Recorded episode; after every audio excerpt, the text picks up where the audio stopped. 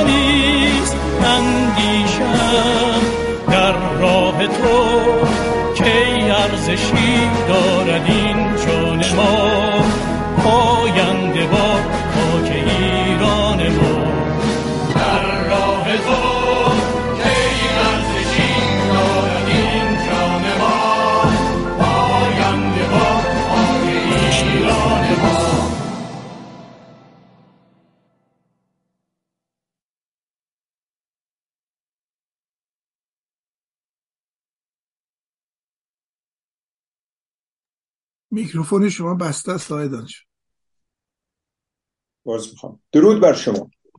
اگر به عنوان سخنرانی امروز توجه کنیم آنگاه به سه مفهوم اپوزیسیون گذار به دموکراسی و نقش اپوزیسیون در این گذار برمیخوریم. آیا نبود و یا کمبود درکی یگانه از این مفاهیم یکی از دلایل جدایی و افتراق مخالفین جمهوری اسلامی نیست؟ آیا این چندگانگی در درک این مفاهیم خود ریشه در عدم تفاهم در برداشت؟ از مفاهیمی دیگر در عدم تفاهم از در برداشت از مفاهیمی دیگر همچون مرجعیت اقتدار قدرت حق حق قانون حقوق شهروندی و امثالهم ندارد؟ فرق نگرش اقتدارگرا و نگرش دموکراتیک در گذار به دموکراسی چیست؟ آیا بدون داشتن تئوری سیاسی متکی بر اصول و پرنسیپ های دموکراسی و کاربرد آن در عمل سیاسی می توان به دموکراسی رسید؟ آیا مخالفین جمهوری اسلامی در خارج از کشور تا چه اندازه روح جنبش آزادی خواهی امروز ایرانیان را درک کردند آیا می توان سایه گذشته را در اندیشه و عمل مخالفین جمهوری اسلامی کمرنگ کرد؟ دیالوگ چه نقشی در حل مشکلات نظری دارد و شرط انجام درست آن چیست؟ تلاش همیشگی ما در مهستان جستجو برای پاسخ دادن به سوالاتی از این دست که به مبرمترین نیازهای اندیشه و عمل سیاسی امروز ایرانیان امروز مربوط می شود بوده است. و در این راه از چهره هایی که به هر حال نامی در میان مخالفین جمهوری اسلامی دارند دعوت به شرکت در این دیالوگ ضروری کردیم. این است دلیل دعوت ما از آقای یزدان شهدایی سخنگوی شورای گذار دوستان پس از شنیدن سخنان مهمان گرامی در بخش اول در دو ساعت بعد می‌توانم مثل همیشه چه دوستان داخل چه دوستان بیرون از تالار برای طرح پرسش ها و یا اظهار نظراتشان وقت بگیرم. البته پرسش ها و اظهار نظرات مخاطبان مهستان از طریق پیامگیر مهستان بر روی تلگرام سیگنال و واتساپ با هماهنگی خانم سپیده قیاسوند هموند گرامی به این تالار منتقل خواهد شد. این نشست به طور زنده از تلویزیون میان تیوی پخش می شود جناب شهدایی میکروفون در اختیار شماست. بفرمایید. با سلام خدمت شما. همه حاضرین در اتاق و تشکر شما جناب آقای دانشور با مقدمه که توضیح دادید. اجازه می‌خوام که سخنرانی امروز رو با نام زن زندگی و آزادی شروع بکنم. همونجوری که شما گفتید در تیتر یا عنوان سخنرانی گزارهای متفاوتی هست و من نه تنها در عرصه سیاسی اجازه می‌خوام و امیدوارم که حوصله شما رو سر نبرم گذری بکنم به پایه های تئوری در حقیقت مرحله گذار ابتدا به ساکن بعد از اون به گذار اجتماعی و گذار سیاسی بپردازم و نقش اپوزیسیون در پایان در پایان این صحبت تتمه ای باشه بر سخنرانی امروز. و در نهایت در خدمت دوستان هستم برای پرسش و پاسخ. اجازه می‌خوام که حاضرین رو و اساسا سخنرانی رو با این سه سوال شروع بکنم. که در مقابل همه ما قرار داره در مقابل همه شهروندان ایرانی که چگونه می شود سوال اول از دل جامعی که یک حکومت دینی چهل ساله آن را با تمام قدرت و هزینه زیاد و انقلاب فرهنگی برای ارزشی کردن تمام جامعه شخم زده 85 هزار مسجد به پای کرده و بگیر به بندهایی که انسان ایرانی رو در بند اسلام بکنه انقلاب زن زندگی آزادی بیرون می‌زند. گویی از وسط کویر شاهد فوران آتش نشانی باشیم. چگونه می شود سوال دوم چگونه می شود که در حکومت مدرن پهلوی آخر با یک بروکراسی مدرن آزادی های فردی فراوان انقلاب اسلامی می‌زند بیرون؟ و سوال سوم که می‌خواهم در ذهن همه دوستان و حاضرین و شنوندگان بکارم این هست که رابطه این انقلاب با انقلاب مشروطیت که در آغاز قرن گذشته اتفاق افتاد چیست؟ آیا انقلاب 1401 ادامه انقلاب مشروطیت است؟ چرا؟ و 57 چی؟ طبیعتا صحبت خیلی طولانی است. من سعی می‌کنم گزارهوار بگذرم تا هم حوصله عزیزان سر نره و هم این که در حقیقت زمان کافی برای پرسش و پاسخ بمونه. امیدوارم که در حقیقت توان تحمل صحبت ها باشه و ما بتونیم دیالوگ مثبتی رو با هم داشته باشیم. ببینید اولین جرقه گذار. در تاریخ مدرن ایران برمیگرده به جنگ پایان جنگ ایران و روس. زمانی که عباس میرزا از خودش می‌پرسه چرا ما از روسا شکست خوردیم؟ پاسخ به این سوال موجب این میشه که اولین گروه دانشجویان ایرانی به اروپا میرن. وقتی امیر کبیر در دوره فتح علی شاه به روسیه میره که در حقیقت از کارخانه ها بازدید می‌کنه برمیگرده به ایران و می‌دونه که به اصلاحات نیاز است. او چهارده سال بعد که نخست وزیر شد اولین که کاری, کاری که کرد دایر کردن دایرالفنون بود. دارالفنونی که اساتید اساتید این مدرسه فنی رو از اتریش آورد همگی رو. اولین گروه تحصیلگران ایرانی در داخل کشور ایران اینطوری شکل می‌گیرد. گروه نخبگانی که اساس اصلاحات را بعد از پنجاه سال در دوران مشروطه پیریزی کردند. روزنامه‌نگاران مهندسین پزشکان عکاسان. به روایتی گفته می شود تا قبل از انقلاب مشروطه هزار نفر فارغ تحصیل شدند. در حقیقت کسانی که به الزامات جهان مدرن پی برده بودند و همه به فکر مدرن کردن ایران بودند. میرزا حسین خان سپه سالار در استانبول مشاهده می کند که روشنفکران آن کشور در حال نوشتن قانون اساسی هستند. سفرهای سگانه ناصرالدین شاه به او را در حقیقت از جهان بسته ایرانی خارج می کند و با پیشرفت های اروپا آشنا. امین السلطان آخرین صدر اعظم نادرنشاه و اولین صدر اعظم مشروطه چند سال به عبارتی حدودا اگر اشتباه نکنم بین 8 تا 10 سال در ژاپن شاهد اصلاحات میچی میشه. گذر اجتماعی در دوران پهلوی اول در حقیقت اگر خلاصه بکنم و بگذرم اینه که وقتی که اولین بودجه ای رو که از پول نفت معلقه در مجلس سوم به دست رضا شاه میدن 3.5 میلیون تومان ارتش ملی رو باش درست می‌کنه. و با بقیهش نظام اداری مثل بهداشت آموزش و پرش و بقیه.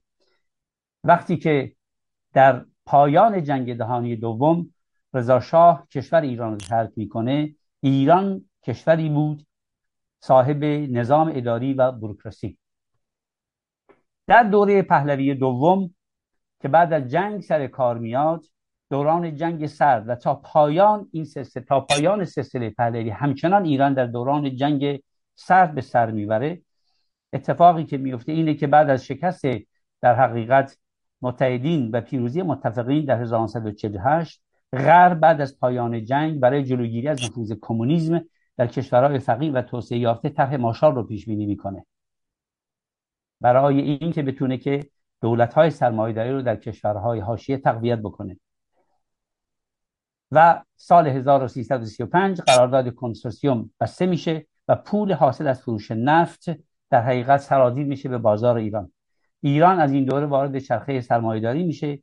دهی طلایی چل صورت می‌گیره. دانشگاه صنعتی اصفهان شیراز مدارسی چون البرز و دانشگاه ها و مدارس از این مجموعه که زیر نظریه زیر مجموعه در حقیقت نظر آمریکایی بودند به وجود میاند جامعه در حال تغییر به صنعتگران محتاج بود.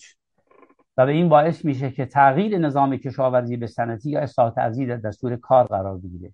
قبل از سال 1340 90 درصد جامعه ایران روستانشین بودند و تنها 10 درصد ساکن شهرها. انقلاب سفید چهره اجتماعی ایران را تغییر داد. در مقطع انقلاب اسلامی 57 ایران یک کشور 35 میلیونی بود. 13 میلیون نفر در شهرها زندگی می‌کردند و 22 میلیون نفر در روستاها. 70 درصد مردم ایران روستانشین بودند. آن 13 میلیون کارمند و تکنوکرات هایی بودند که در ظرف 20 سال حکومت پهلوی دوم در حقیقت آمده بودند. شهرک های صنعتی کرج، آبادان، اصفهان، تبریز در کنار شهرهای سنتی ایران رویدند و شکل گرفتند. این شهرک ها به اصطلاح شهرک های اقماری صنعتی مهاجران روستایی را که به شهر آمده بودند در خود جای داد. اینها حاصل انقلاب سفید و طرح مارشال بودند. سندیکاها در دهه چل شکل گرفتند و بخش زیادی از تحصیل کرده ها قشر متوسط را به وجود آوردند. 20 درصد. مطابق آمار. همین قشر متوسط میشه نیرویی که در حقیقت انقلاب نیروی انقلاب سال 57 شدن در حقیقت. انقلاب های کلاسیک محصول جدال طبقاتی بودند ولی انقلاب های مدرن محصول تحولات اجتماعی هستند. می‌رسیم به مسئله گذار اجتماعی در دوره بعد از انقلاب اسلامی. من گزاروار میپرم در حقیقت همه اینها بی نهایت بحث و صحبت میطلبه ولی امیدوارم بر هر جایی که سوالی باشه در بحث در قسمت پرشبهات رو بشه به جواب داد. وقتی به سال 57 گذر می‌کنیم نظر می‌کنیم چپ اسلامی با گفتمان اسلامی سیاسی قدرت رو در دست می‌گیره و تمام ساختار پیشین رو تبدیل می‌کنه به یک اولیگارشی شیعی. دهه 60 حذف تمام مخالفینه. که بعد از پایان جنگ شرایط دگرگون میشه و درگیری دو جناح که آیا بعد از به ویژه بعد از مرگ خمینی آیا در ایران در شرایط در قرن در اون زمان در اصطلاح پایان قرن 20 آیا می‌شد در حقیقت اسلام سیاسی پیاده کرد یا نه؟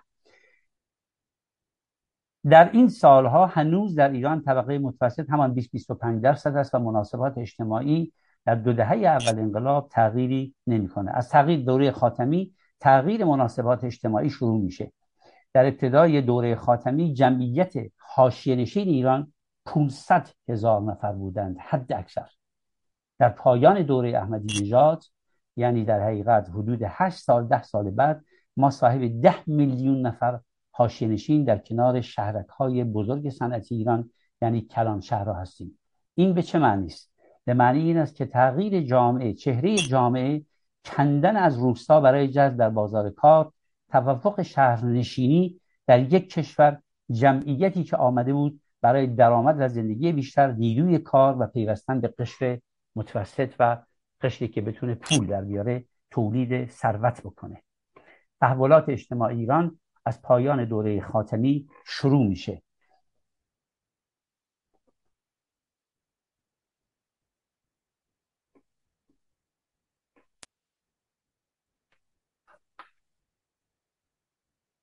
برای ادامه این قسمت این تحولات رو که به حال به انقلاب زن زندگی آزادی منتهی میشه من یک رنگسانس ایرانی نامیدم. رنگسانس ایرانی اسمشو می‌ذارم به دلایل متفاوتی. رنگسانس اساسا با ظهور شکاکیت به علوم دینی و تردیدهای متفکران دقیقت قرون وسطا شروع میشه. که شرایط شکلگیری نوزایی فرهنگی یا همان رنگسانس رو ایجاد می‌کنه. رنگسانس یا انقلاب فرهنگی به معنی تغییر ماهیت واقعیت های ذهنی باشندگان آن فرهنگ است. همچنان که از رنگسانس غربی صحبت می‌کنیم در رنگسانس ایرانی هم فرو ریختن ساختار باورمند حاکم بر اندیشه و دانش تک تک ایرانیان همون چیزی است که ما بهش میگیم رنسانس و تغییراتی که اتفاق افتاده. مطابق آمارهایی که بینش آمارهایی که گم، مؤسسه گمان یا مؤسسه در آمریکایی استاتیس دو مرکز افکارسنجی ایران در خود اروپا و آمریکا و مرکز افکارسنجی دانشجویان در حقیقت ارائه کردند همه و همه در زمینه های متفاوت نگاهشون اینه که تغییر نگرش ایرانیان به جهان بینی مبتنی بر باور حکومت دینی اتفاق افتاده است. انقلاب زن زندگی آزادی در واقع بروز این تغییر نگرش جامعه ایرانی نسبت به ارزشها و باورهای خودش بود. من اگر بخوام این مسئله رو کوتاه بکنم می‌خوام بگم بپردازم. خیلی سریع من باید رد بشم متاسفانه چون بحث بسیار جالبی است از نظر خود من. این مسئله که این تغییراتی که من بهش اشاره می‌کنم و باعث شد که این رنسانس دینی اتفاق بیفته رنسانس در حقیقت رنسانس فرهنگی اتفاق بیفته در بطن جامعه دین سالار چه چیزهایی بودن؟ ببینید احمدی نژاد وقتی به قدرت می‌رسه منصوب سپاه و بیت رهبری بود. بعد از اون قبل از اون خامنه ای و رفسنجانی بودن. احمدی نژاد برای تأمین بدنه اجرایی حکومتش به تکنوکرات احتیاج داشت که به قول خودش بیان جای تکنوکرات های یقه سفید دوره رفسنجانی رو پر بکنند از همین رو تأسیس بیش از چهار هزار دانشگاه رو دانشگاه در اشکال مختلف و غیر انتفاعی رو علمی کاربردی کار و دانش فنی و حرفی پردیس رو در دستور کار خودش می‌ذاره درآمد نفت 700 هزار 700 میلیارد دلاری باعث میشه که این امکانو بده. بنابراین اولین پدیده ای که اتفاق میفته در دوره رفسنجانی در دوره احمدی نژاد افزایش تعداد مراکز آموزش عالی است که هم منبع درآمد اولیگارشی حکومتی بود و هم به ورود میلیون ها دانشجو منجر شد. جمعیت 15 میلیونی فارغ التحصیلان ایران از اینجا میآید. 20 درصد جمعیت ایران. دو عامل دومی که در حقیقت مشاهده میشه در این دوره افزایش مسافرت های خارجی در میان ایرانیان در دور اول و دوم احمدی نژاد بود. بیش از دوازده میلیارد دلار سالانه ایرانیا هزینه مسافرت به خارج از ایران می‌کنند. جامعه که میان بیرون از ایران و می‌تونن مقایسه بکنن بین وضع موجود در ایران و کشورهای دیگه. مهمترین تحول در این بخش مقایسه ایران بود با کشورهای حوزه خلیج فارس کشور عربی که موجب کامل اعتراض کامل ایرانیان شد. سه عامل مهم دیگر شکلگیری شبکه اجتماعی در دوره احمدی نژاد بود. در همین سالا شاهد این هستیم که این انقلاب شبکه در بهار عربی هم چه نقشی داشتن در حقیقت. وارد کردن چهار وارد کردن انواع تکنولوژی های مدرن از محصولات سامسونگ تا اپل که سبب شد تقریبا اکثر طبقات اجتماعی ایران از این فناوری ها بهره مند شوند و بعد آخرین مرحله آخرین فاکتوری که من بهش اشاره می‌کنم رشد بیرویه هاشنشینی در اطراف شهرهای کلان بود که به بیش از دوازده میلیون رسید. فقط یک اشاره کوتاه بکنم به این مفهوم که به این مضمون که در حقیقت در کشور ایران چهار میلیارد دلار ورود سالانه موبایل بود بیشتر از در حقیقت پولی که برای وارد کردن گندم خرج میشه. حاصل این تغییرات و تحولات که من از کردم اسمشو می‌ذارم تحولاتی که بستر رنسانس رو در ایران ایجاد کرد چی بود؟ حاصلش اون شد که جامعه ایران صاحب یک سرمایه انسانی شد که انقلاب زن زندگی آزادی رو رقم زد. جامعه ای که تا دندان مسلح به فناوری دیجیتال بود.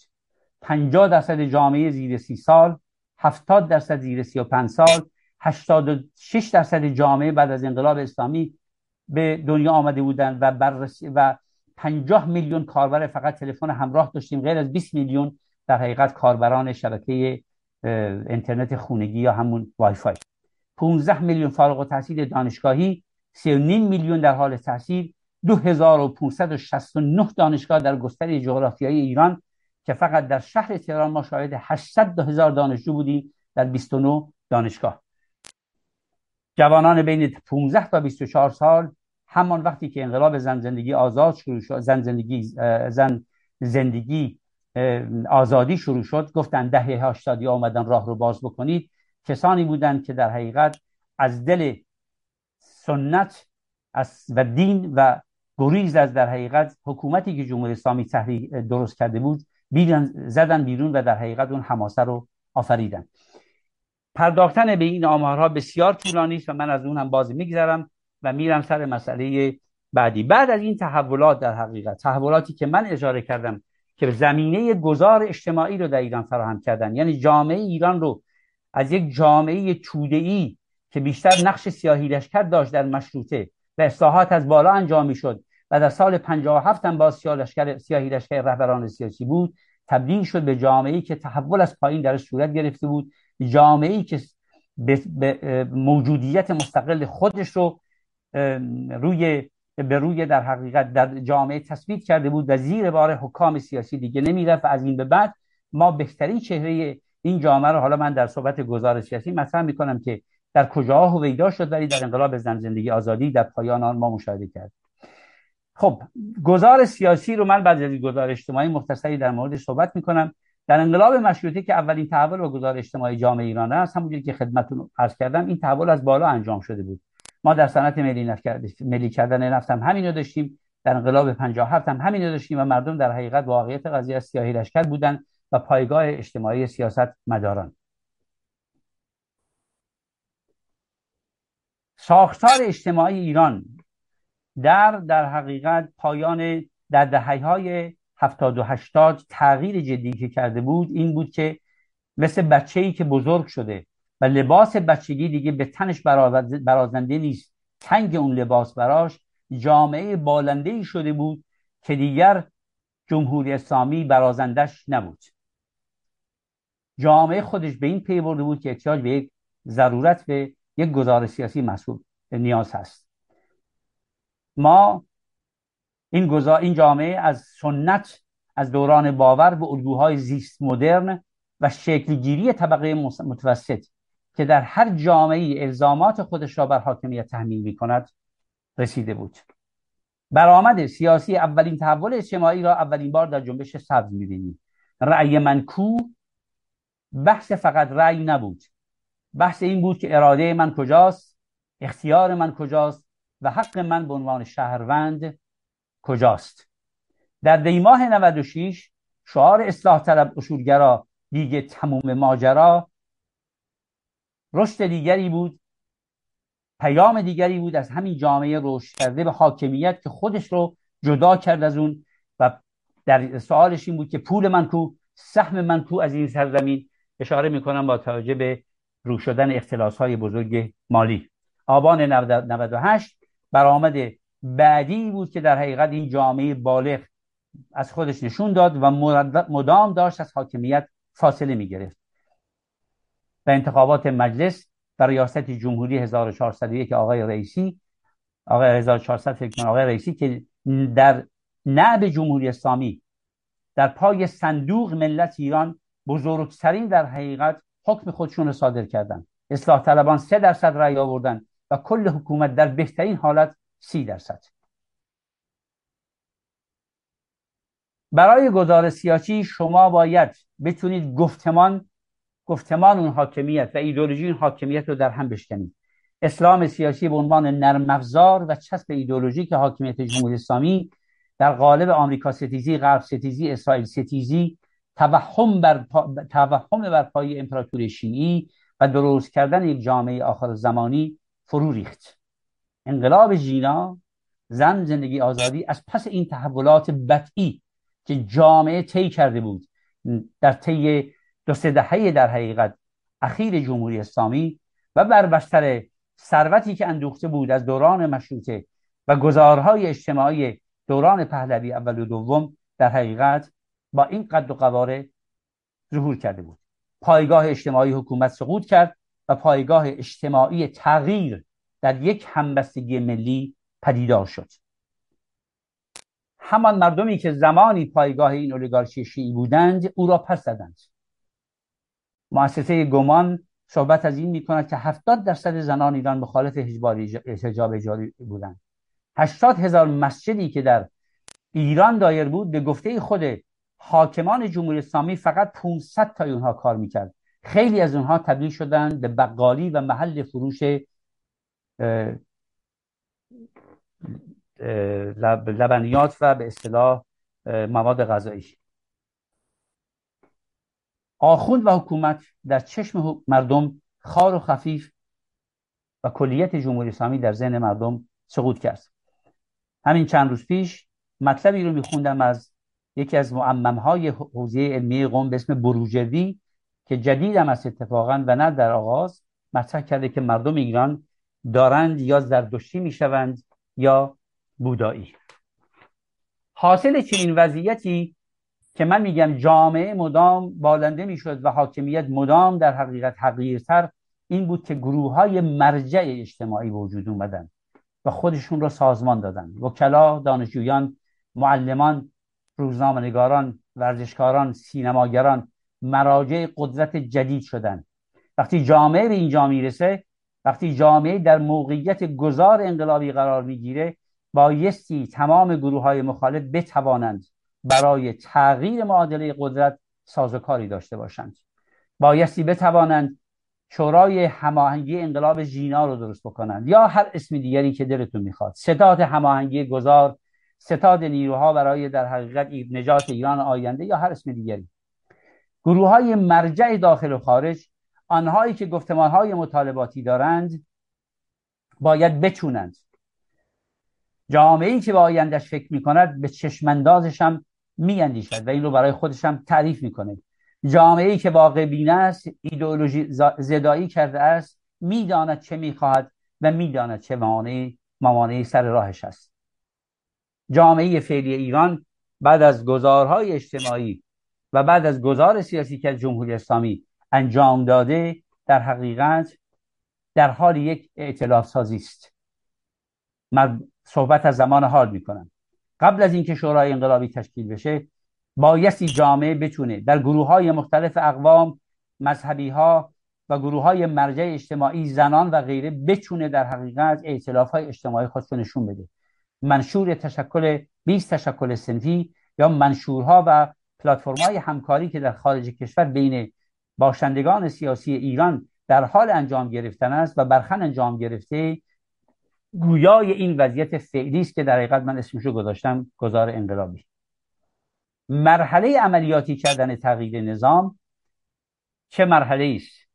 یعنی در حقیقت ما پنج ماه در مرحله گذار انقلابی یا به اصطلاح مارکسیست قدیمی وضعیت انقلابی قرار داریم و لی هنوز جمهوری اسلامی اگرچه در ذهن مردم مرده اگرچه ساخت در حال فروزی ساختار اجتماعی سر جاشه. عملیاتی کردن تغییر نظام بایستی شکل بگیره. چه شکلی؟ چگونه؟ وقتی اعتلاف ها شکل گرفت وقتی گروه های اجتماعی به این پختگی رسیدند و توانستند با طرح مطالبات خودشون در همه جا به عنوان واحدهای واحدهایی که فعالیت دارند در کنار همدیگه قرار گرفتن بر سر گفتمانی توافق کردند توافق عمومی شکل گرفت آن وقت همه این گروه های مرجع می‌دونن پایگاه اجتماعی خودشون رو بیارن وسط زمین و اون جمعیت میلیونی رو برای تغییر نظام انجام به کار بگیرن. ما از یک شبکه قدرت حرف می‌زنیم. در یک ساختار با یک نقشه راه. آن چیزی که اپوزیسیون بهش احتیاج داره و متاسفانه هنوز غایبه تکرار می‌کنم. از یک شبکه قدرت حرف می‌زنیم که بازیگران متفاوتی داره. در یک ساختار که همه سهامداران متساوی الحق آن هستند به نسبت توانایی و کارهایی که ازشون برمیاد. و همچنین از یک نقشه راه. هر وقت این مجموعه در کنار هم قرار گرفت به راحتی در حقیقت تغییر نظام صورت خواهد پذیرفت. احزاب اپوزیسیون رهبران سیاسی عمدتا به عنوان مهندسان سیاسی در این قسمت باید بتونن این کار رو انجام بدن. اعتلاف, سیاسی، اعتلاف سازی منظورمه. رهبران سیاسی باید بتونن اعتلاف سازی رو به نتیجه برسونن. شناسایی گروه های مرجع که الان وجود دارن. رهبران میدانی و اجتماعی خودشون رو دارن. اونها رو به همدیگه بست بکنن. این مجموعه, مجموعه می‌تونه اون موج میلیونی جمعیت ایران رو برای پایین کشیدن جمهوری اسلامی فراهم بکنه. مدلی رو ما باید ابداع بکنیم نشان بدیم به جهان یک مدل انقلاب ایرانی که بتونه در حقیقت در اشکال مختلفی گفتم اسم شورای انقلاب پارلمان گذار ملی یا کنگره نجات ایران خودش رو متبلور بکنه و این داستان رو به پایان برسونه. تلاش های مختلف اپوزیسیون فعلا در این مرحله از نظر من تا کنون در حال تقلا برای تشکیل این ائتلاف ها و منشور نویسی ها و مشخص کردن مطالبات هست. منشور محسا که اخیرا در اومده از جانب جورج تاون اتحاد جمهوری خواهان تشکل سه جریان شورای گذار شورای ملی تصمیم و به حزب مشروطه ایران لیبرال دموکرات همه اینها در حقیقت تلاش از این دست هستند. اگر چنین شورایی تشکیل بشه اگر ایرانی ها و اپوزیسیون آن بتونند این موفقیت رو کسب بکنند که صاحب یک شورای هماهنگی انقلاب جینا بشند سه کار باید بکنند. یعنی گذار همون بحثی که در ابتدا آقای دانشور گفتند در که مشخصی هستش هست گذار باید در سه مرحله انجام بشه. مرحله اول گذار خلع قدرت جمهوری اسلامی است. یعنی همه نیروهای سیاسی همه نیروهای میدانی همه نیروهای اجتماعی باید بتونن در یک ائتلاف سازماندهی شده و ایجاد یک توافق جمعی قدرت رو تسخیر بکنند. مرحله دوم گذار مدیریت دوران انتقال قدرت هست. و مرحله سوم تبیین ساختار سیاسی ایران آینده.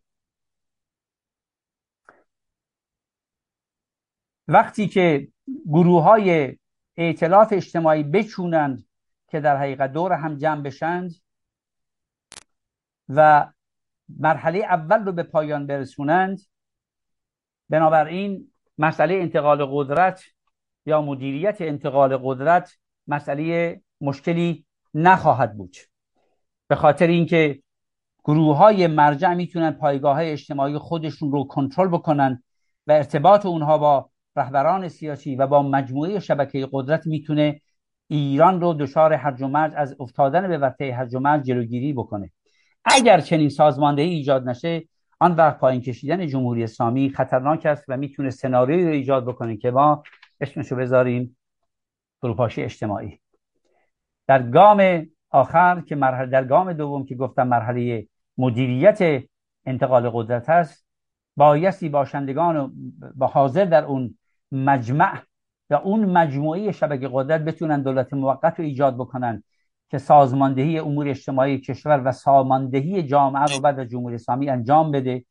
وظیفه دیگری که عهدهش هست اینه که بتونه از نظام پیش این در یک رفراندوم ملی خلعیت و خلع قدرت بکنه و وظیفه آخر و سوم تشکیل مجلس مؤسسان از طریق یک انتخابات آزاد برای تدوین قانون قانون اساسی ساختار سیاسی و در حقیقت مشخص کردن نظام سیاسی آینده است که باید در رأی مردم گذاشته بشه. من بعد از این گزار سیاسی می‌خوام اگر اجازه داشته باشم در قسمت پایانی صحبتی که دارم می‌کنم و هنوز 33 دقیقه فکر کنم یا کمتر از اون گذشته برگردم به بحث اپوزیسیون. ببینید اپوزیسیون ایران متاسفانه کارنامه درخشانی نداشته. در ظرف چهل سال در ظرف اگر از دهه 60 بگم به بعد که در حقیقت بعد از قلع یا حذف مخالفین نظام توسط جمهوری اسلامی بقیه اپوزیسیونی که تونستن خودشون به خارج کشور برسونند اپوزیسیون کلاسیک امروز ما اسمشون می‌ذاریم که مانده جریانات سیاسی بودند که خودشون بخشاً سهامداران انقلاب 57 بودن ولی حذف شده بودند کارنامه موفقی نداشته. اپوزیسیون به نظر من نه برخلاف جامعه ایران اون رنسانس رو در خودش ایجاد نکرده بود. همچنان در چارچوب انقلابات کلاسیک مانده بود. انقلابات کلاسیک در حقیقت انقلاباتی است که عدالت محور است. شبیه انقلاباتی که به حال سال 57 اتفاق افتاد در روسیه تزاری اتفاق افتاد. با ذهنی بسیار عقبتر از جامعه امروز و به همین خاطر هم از وقتی شما می‌بینید انقلابی جامعه‌ای به این بزرگی متحول میشه و انقلابی از دل زن زندگی آزادی میاد بیرون اغلب اپوزیسیون تا مدت ها حتی از تحلیل تحلیل این اتفاق ناتوان هست. چه برسه به مدیریت و رهبریش؟ این بحث رو خیلی طولانی من نمی‌خوام روش تب بکنم ولی می‌خوام بگم اون اپوزیسیون کلاسیک که همیشه رهبر بودند و توده ها رو سیاهی لشکر میپنداشتند در چارچوب مسئله نان عدالت اجتماعی گیر کرده بودند و تئوری ها و نرم افزار فکریشون بیشتر به این سمت در حقیقت تمایل داشت. و نه مثل جامعه ایران که در حقیقت توانسته بود پس از گذار اجتماعی بستر تحولات بزرگی رو پشت سر بگذاره و به امروز برسه و فرزند زمانش باشه. شهروندان جامعه ایران کسانی که در حقیقت آفرینندگان انقلاب زن زندگی آزادی بودند شهروندهای جهانی بودند. گفتم به خاطر به خاطر در حقیقت تسلط به جهان دیجیتال آنها خودشون رو با جهان تطبیق می‌دادند و نه با جمهوری اسلامی. و نه حتی با اپوزیسیونی که در حقیقت مدعی رهبری اونها می‌تونست باشه. در مورد اپوزیسیون من بذارید این رو بگم. همینجا بگم این نقد به عنوان نقد بررسی میشه و نه در حقیقت نفی اپوزیسیون. اپوزیسیون خانه وجود داره و نمیشه نفیش کرد. اپوزیسیون تلفات زیادی داده زحمات زیادی هم کشیده ولی متاسفانه به علت این که یک گذار فکری در درون خودش اتفاق نیفتاده و بعد نقشه راه مشخصی رو نداشته. نتونسته در حقیقت هنوز از انقلاب 57 گذر بکنه. به همین خاطر در انقلاب زن زندگی آزادی بخشاً غایب بود. منتها بخش دیگری از این اپوزیسیون که گفتمان گذار به دموکراسی رو تعیین تکلیف با حاکمیت جمهوری اسلامی رو پیشا پیش قبل از انقلاب زن زندگی آزادی در دستور کار خودش قرار داده بود یک قدم مثبت داشته بود. بخشهایی از اپوزیسیون که گذر کرده بودند از باورهای قدیمی تا اندازه‌ای نزدیک بودند با آنچه که در ایران اتفاق میافتاد. نزدیک بودند به انقلاب زن زندگی آزادی. همان هشدارهایی که در دیماه 96 همان هشدارهایی که در آبان 98 همان هشدارهایی که در انتخابات 1401 آمده بود کافی بود که بخشهایی از اپوزیسیون بدانند که ایران جامعه‌ای است آبستن یک انقلاب. کمپین بزرگ نه به جمهوری اسلامی توسط همین بخش از اپوزیسیون سازمان داده شد. که یکی از موفق ترین و شاید بگم تنها نمونه موفق همکاری اپوزیسیون با همدیگه بود. من اگه برگردم به این قسمت بایستی به اینجا مکث بکنم که این بخش اپوزیسیون قبل از انقلاب ژینا حداقل صاحب این عقلانیت شده بود که از گذشته گذر بکنه. و در این زمینه ناچارم اشاره بکنم که شورای مدیریت گذار در حقیقت مثال بسیار جالبیش در این زمینه که در حدود سه و نیم سال پیش با انتشار اسنادش قدم درخشانی رو برداشته بود. این قدم درخشان تحلیل های بسیار درستی در خودش رو در خودش داشت که ضمن اشاره به اینکه جمهوری اسلامی اصلاح پذیر نیست فراخان می‌داد تمام گفتمان های اصلاح طلبی استمرار طلبی و تحول طلبی رو که از امید به اینکه نظام جمهوری اسلامی قابل اصلاح هست دست بردارند. و نه تنها این کاری کرده بود بلکه گفته بود در اسنادش که جامعه ایران تحول آیندهش بر دوش جامعه مدنی خواهد بود. و غیر از اون هم از یک ائتلاف بزرگ ملی برای اینکه ایران از یک فروپاشی اجتماعی جلوگیری بشه صحبت کرده بود. می‌تونم بگم در حد پیشگویی. ولی همه اینا کافی نبود. چرا؟ چون در عمل وقتی انقلاب ژینا اتفاق افتاد شورای مدیریت گذار هم آنجا حاضر نبود. این طیف با تمام پیشگوهای درستی که کرده بود و اسناد درستی هم که داشت نتوانست در تمام اون دوران سی و نیم سال بتوند یخ ضخیم اپوزیسیون رو برای اینکه حول یک ضرورت ضرورت همگانی. یک هدف واحد جمع بشن و یک ائتلاف وسیع ملی رو انجام بدن بشکنه. شورای مدیریت گذار در مقابل سترون بودن و مقابل مقابله اپوزیسیونی که حاضر به سازش نبود سازش رو یک ننگ می‌دونست به جای اینکه یک ارزش مثبت در سیاست بدونه به نوعی میشه گفت شکست خورد.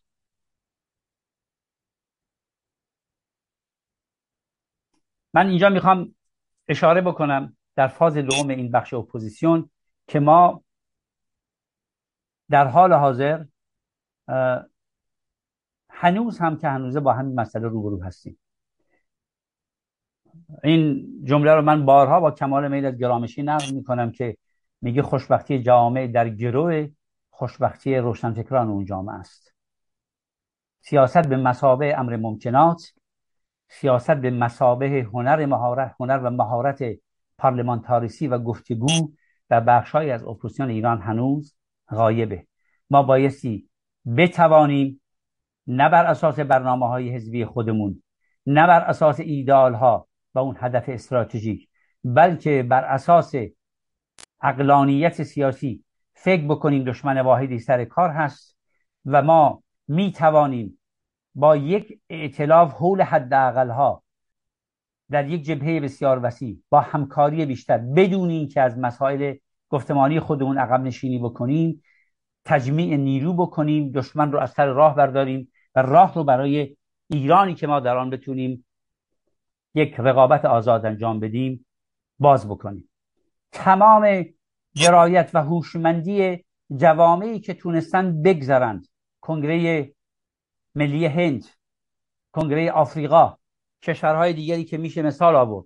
بزرگترین مثال اینه که چطوری غرب و شرق چطوری جبهه متخاصم کمونیسم و سرمایهداری تونستن علیه فاشیسم هیتلری دور, دور هم جمع بشند دو تا بلوکی که در حقیقت از 1917 تا 1946 44 45 با همدیگه جنگیده بودند. آیا ما اپوزیسیون ایسا... ما اپوزیسیون ایرانی تضادمون بیشتر از جبهه کار و سرمایه بود در آغاز قرن. نه. بنابراین آنچه که باید اتفاق بیفته و نیفتاده و آنچه که هست این هست. ائتلاف یک امر اخلاقی نیست. ائتلاف یک امر عقلانی است.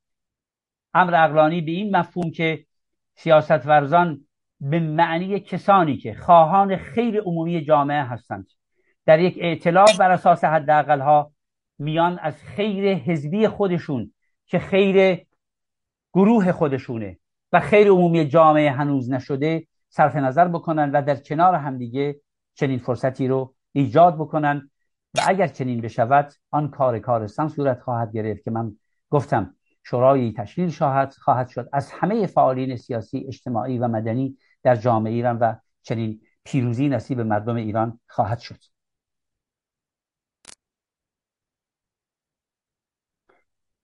در این فاصله در اپوزیسیون تحریکات و تحولات زیادی ایجاد شده. شما در نظر بگیرید که در حقیقت همین گروه جورج تاون همین اعتلاف که عرض کردم و اخیرا جمهوری خواهان و در داخل کشورم انواع اقسام منشورها تقلاهایی که زنان, زنان ایرانی دارن می‌کنن برای اینکه بتونن خودشون رو متشکل بکنن ما رو در این مرحله تا اینجا کشیده.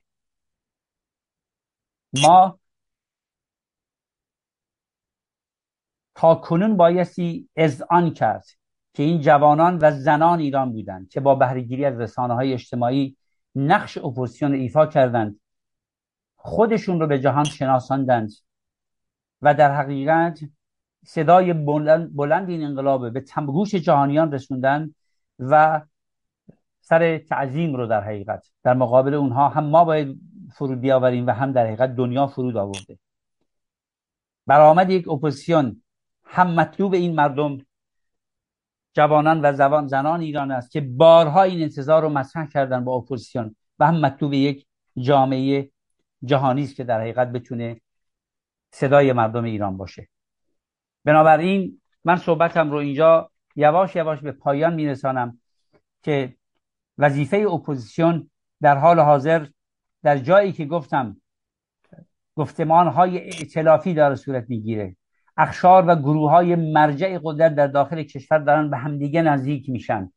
این هست که اپوزیسیون هم بتونه در درون خودش به سمت اون از واگرایی دست ورداره به سمت اون همگرایی بره و ضمن اینکه ثقل سیاسی ایجاد می‌کنه. سقل سیاسی از احزاب سیاسی گروه های سیاسی بتونه با دیگر بازیگران سیاسی هم در حقیقت که در این عرصه همه صاحب انرژی هستند. رهبران میدانی سیاسی اجتماعی در کنار هم دیگه در یک شبکه قدرت جمع بشن و این کار رو انجام بدن در حقیقت.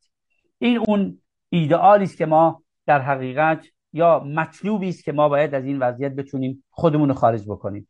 در مورد اینکه آیا این اپوزیسیون این اتفاقاتی که افتاده جورج تاون و اعتراف گروه و جمهوری خواهان و کارهایی که در ایران اتفاق میفته تا چه اندازه موفق هست که بتونه در مقابل آنچه که در درون ایران در درون در, در مقابله با جمهوری اسلامی این دشمن در حقیقت اجده های هفتصد مردم ایران اتفاق انجام بده بایستی آینده قضاوت بکنه.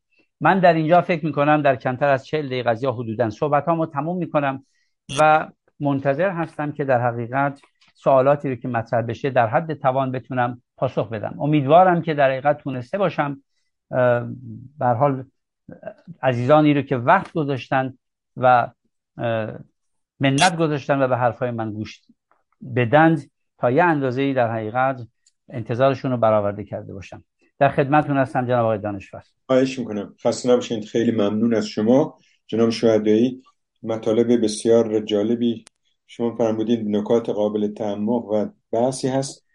اشاره, اشاره تاریخی کردید تا وضعیت امروز جامعه ما. خیلی ممنون. دوستان در داخل و خارج طبق معمول می‌تونن وقت بگیرن برای اظهار نظر و یا پرسشاش اول نفر آقای دانشور وقت گرفتی بفرمایید. خیلی ممنون. خسته نباشید جناب شهدایی. من برای که صحبت معاوض کنم ابتدا از نکات بسیار مثبت و درستی که ایشون توضیح دادن آغاز می‌کنم و بعد به نکات دیگری خواهم مهمترین مسائلی که ایشون مطرح کردن به گمان من یکی این غیبت به اپوزیسیون در تحولات اخیر ایرانه یه واقعیتیه و در واقع ابراز این واقعیت خودش یک گامیه برای اینکه از اون سایه قدیمی که عباس سخن تو صحبتاش بود و آقای شهده هم گفتم تا حدودی ما رو رها کنم نکته بعدی این بود که نکته مهم بعدی گفتن این بود که به نظر من نقش جوانان و زنان در این تحولات اخیر و این نقش خودش در واقع در اون خودش هم یک نقش اپوزیسیونی هم داشت و باعث شد که هم ایرونی خارج کشور هم مردمان دیگه دنیا به قول معروف سر تعظیم در مقابل حرکت در واقع فرود بیارن خب بنابراین ما به این نتیجه میسیم یک جنبش بسیار بزرگ دموکراسی خواهی در ایران آزادی خواهی در ایران آغاز شده. حالا اسم بذاریم رنسانس یا هرچی ایرادی هم نداره. و باید پاسخ بوده بده به مسائل بعدیش. بنابراین من از این رد میشم و می‌رسم به موضوع بعدی. بگمان من آن یه نکته هم که ایشون فرمودن این بود که یک در واقع ایدیال و مطلوبی که الان از از جناب شهدایی هست تشکیل یک سقل سیاسی توسط احزاب. من فکر کنم که چند تا نکته اینجا باید بهش دقت کرد. در مورد اون سه نکته هم که گفتن برای که گذار رو توسط اعتلاف انجام بدیم اول خل... صدا خلع ید از خلیت قدرت سیاسی از جمهوری اسلامی است توسط گروه های آره اعتلاف یا هر چیز که بذاریم بخش های جامعه مدنی در ایران زنان نمی‌دونم احزاب هر چیز بذاریم کاملا درسته. و باید اولین اولین قدم برداشته بشه. نکته دو مدیریت دوران گذارشون اشاره کردن که احتمالا ما تو این قسمت با هم بحث خواهیم داشت. و قسمت سوم تبیین قدرت سیاسی آینده ایران که امروز به نظر من یکی از مشکلات بزرگ اپوزیسیونه. دعوایی که توی اپوزیسیون مخصوصا در خارج کشور وجود داره حالا در داخل کشور هم به نوعی همینطوره سر اینه که از حالا چک و چونه زنی شروع شده برای آینده ایران. و این مشکل اساسی اپوزیسیون ایرانه و, و علت عقب ماندگیشه و علت عدم درکش از در واقع اون اتفاقات واقعی که تو ایران داره میفته. یعنی به عبارت دیگر بگم من درک نکردن درست تحولات سیاسی اجتماعی تو جامعه ما یا اون رنسانسی گفته شد. این هنوز درک نشده. ما در درون ایران می‌بینیم که دعوا سر تیش سر آزادیش سر حقوق فردی زناست سر اینا در مضمون خودش پیشرفتن شکل دموکراسی رو داره. در خارج کشور یا حتی در احزاب داخل کشور دعوا سر اینه که مثلا آینده چه شکلی کشور اداره بشه. دعوا سر اینه که مثلا قدرت سیاسی چجوری تقسیم بشه. بعد هم یه سری کلیشه هست که همه پشت هم تکرار می‌کنن و این باعث اختلافات زیادی شده که حتی از اون چیز هم از اون اتحاد عمل مثلا نیروهای سیاسی هم در واقع جلوگیری می‌کنه. یکی از اینا مثلا مسئله تمرکز و یا عدم تمرکز. الان دیگه مد شده همه میگن کشور متنوع متکشر پر از زبانهای مختلف آداب رسوم مختلف شما هیچ کشور جدی هیچ کشور بزرگ مدرن نمی‌دونید که این تکثر توش نباشه. این دعوا نیست توش در تمام کشورهای مهم دنیا کشور کوچولی که من تو زندگی می‌کنم میشه 150 150 ملیت مختلف و 150 زبان مختلف توش هست خب، یک کشور ایران یک چیز تر... کمیابی نیست. این, این مسئله امروز در دنیای امروز هست. وقت بعد وقت نتیجه می‌گیرن که عدم تمرکز. به خاطر اینکه تنوع است عدم تمرکز. بدون توضیح دقیق داده بشه که عدم تمرکز یعنی چی. و جالب اینه که خب اینا می‌کنن ائتلاف درست بکنن در حالی که یه بخشی از جامعه ما خانه دموکراسی متمرکزه. شما وقتی این بندای ائتلافیتون همتون میارین عدم تمرکز یعنی چی؟ یعنی اگر نصف جمعیت کشور ما نصف روشنفکرای ما نصف گروه سیاسی ما خواهان تمرکز دموکراتیک اوتن از داستان. یعنی ببینید دعوا اومده سر اقتداری گرایی در واقع سر سر اینکه ایده های ما اون همون سایه گذشته است. یعنی از از سایه در نیومدن. یعنی اون چیزی که در اندیشه ای که از گذشته داشته چپ بوده مارکسیسم بوده برم نشنالیسم بوده هر چی بوده ناسیونالیسم قومی بوده ناسیونالیسم بوده این هنوز همچنان وجود داره و در واقع بیرون اما نکته دیگه که من می‌خواستم به صحبت کنم حالا یه بحث دیگه هم هست که من واردش نمیشم و اون اینی که در واقع تو این ائتلاف هم همه اینو میگن. تشکیل یک انتخابات آزاد برای مجلس محسن که من این بحث کلا جداش میگم چون بحث وقتی بیشتری می‌خواد و به نظر من این ما رو به دموکراسی نخواهد رسوند. تشکیل مجلس مؤسسان توسط فقط حقوقدانان و قانوندانان عملی است. برای که گذار آرام به دموکراسی عینیت پیدا کنه. چون وقتی شما حالا من خیلی خلاصه یه جمله میگم. چون وقتی شما با انتخابات آدم رو میارین که برای قانون اساسی برای شما بنویسن در واقع حق رو به سیاست میداره که در این محله حق با سیاست نیست حق با قانونه. حالا بگذاریم این بحث طولانی من واردش نمیشم. اینو شاید برای یک جلسه تو میستان بتونیم با دوستانی که طرفدار این اندیشه هستن بحث کنیم. به نظر من یکی از موضوعات کلیدیه یکی از موضوعات خطرناکی برای نرسیدن به دموکراسی. این پیشنهاد میشه. چه آگانه چه ناگانه. از اینکه بگذاریم موضوع مدیریت دوران گذار اهمیت در یک ببینید این کاملا درسته که برای که با هر ملتی برای که به آزادی برسه احتیاج به اندیشه داره. یعنی تفکر سیاسی لازمه. یعنی برنامه و تئوری سیاسی گذار باید داشته باشه برنامه و تئوری گذاری که بخواد حد های گروه های سیاسی داخل کشور ما رو یا خارج کشور ما رو کلا ایرانی رو در واقع در بر بگیره صفر.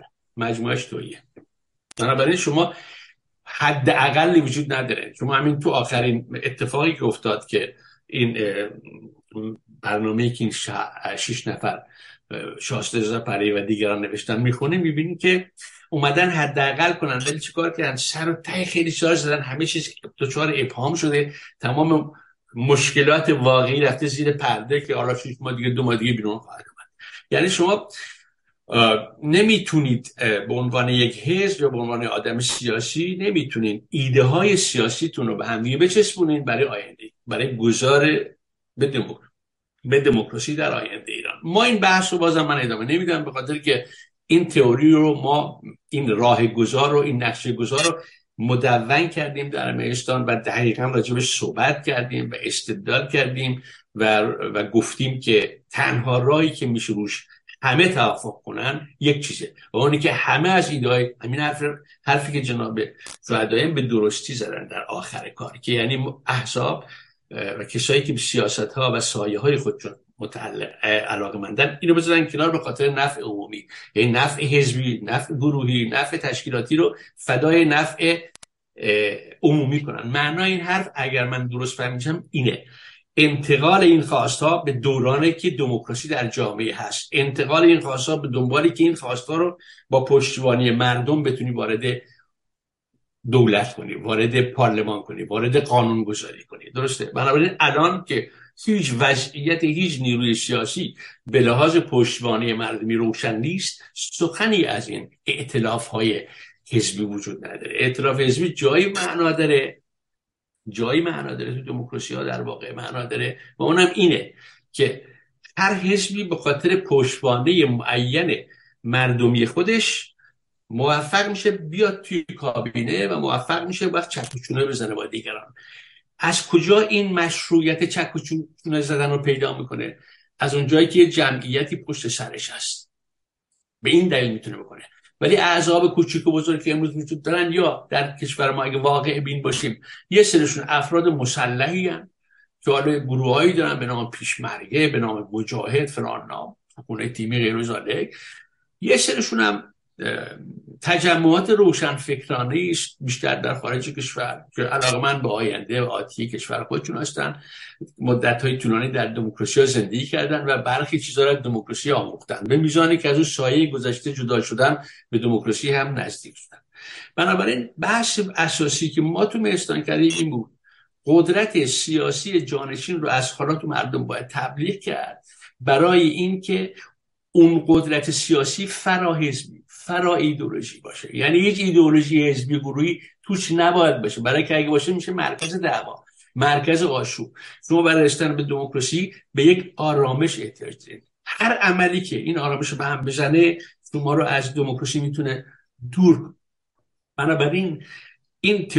نه تنها به نظری و تئوری با اتکا پرنسیپ های دموکراسی وجود ایدولوژی های حزبی تو قدرت سیاسی نپذیرفته شده هنوز از طرف ملت. یعنی بدون مجوز سیاسی نشسته درست نیست. بلکه به لحاظ عملی هم مشکلات واقعا عملی برای حضور و آرامش به وجود میاره. بنابراین من فکر می‌کنم که این بحث باید کاملا روشن باشه. کسایی که امروز مطرح می‌کنن هر گوشه ای از کشور ما باید بیا تو قدرت سیاسی بشینه معنیش اینه که شما وارد می‌کنین انواع اقسام ایدولوژی سیاسی رو روی یک دوران بسیار حساس که هنوز مردم پشتش قرار نگرفتن به اون معنا یعنی یعنی این باعث می‌تونه باعث پراکندگی در واقع ملت بشه و می‌تونه این انقلاب بزرگ که به نظر من یک انقلاب زنانه است به مفهوم عمیقا آزادی خانه و دموکراسی خانه رو در واقع به کجرا برسونه. اتفاق افتاده. فقط برمانش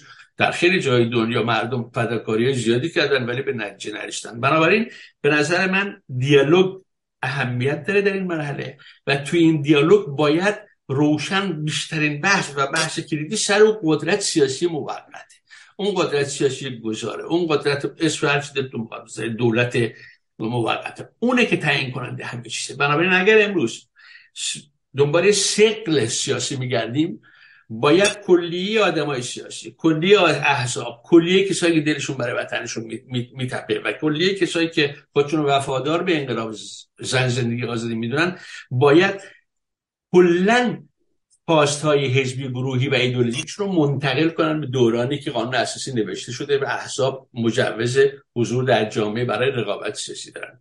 من فعلا خیلی صحبت نمی کنم شاید تو بحث بعدی ادامه بدم. خیلی مرسی. جناب شهدایی بفرمایید. جناب دانشور من راست بخواد بیشتر شنونده نظرات آقای دانشور بودم ایشون بر صورت در قسمت هایی که همراهی کردن با صحبت من که جای خود داره در مواردی هم مثل مجلس مؤسسان یا تقسیم قدرتی نظرات خودشونه دادن. سوال مشخصی رو مطرح نکردن. یا من حداقل نگرفتم. دقدقه هایی رو که الان هست از دیدگاه خودشون و از دیدگاه مجلسان بخشن بیان کردن که در مورد اونا میشه صحبت کرد. ولی من ترجیح میدم که بریم جلو. اگر سوال و جواب های مشخصی بود اینجوری ادامه بدیم تا کنکرت بشه به مسائل پرداخت. وارد بحث های در حقیقت آقای دانشور خودشون هم گفتن بخش هایی هستن که مثل مجلس مؤسسان منم می‌تونم تا اندازه با ایشون همراه باشم یا مسائل مهم دیگری هست که مثلا در مورد تقسیم قدرت عدم تمرکز میشه کلی صحبت کرد. من ترجیح میدم اگر اجازه بدید سوالات مشخصتری مطرح بشه بریم در ورای سوالات به اینها می‌پردازیم در حقیقت. چون من اگر آقای دانشور خودشون واقعا سوال مشخصی از من دارن بگن تا جواب بدم اگر نه فکر کنم یه همکلامی و همفکری بود ولی برمیگردیم به هم دیگه در صحبت ها در حقیقت. بسیار خوب. پس شما به پرسش ها پاسخ خواهید داد. اگرم دلتون خواست اظهار نظری که مهم بود می‌توانید اگه دوست داشتین پاسخ بدید چشم چشم آقای دانشور واکنش پرسش فعلا ندارین؟ چرا من می‌تونم پرسش های خیلی مشخصی در این رابطه بکنم؟ مثلا فرض کنید چون جناب یک پرسش چند تا پرسش دوست می‌دونم. چون اینو باید بدونم که آقای شهدایی به عنوان سخنگوی شورای مدیریت گذار اینجا صحبت می‌کنن چون می‌دونیم شورای مدیریت گذار با دو گروه دیگه هم الان هم پیمان شدن معترف شدن. بنابراین آیا نوعی من می‌تونم از این جمع سوال کنم یا سوال فردی کنم؟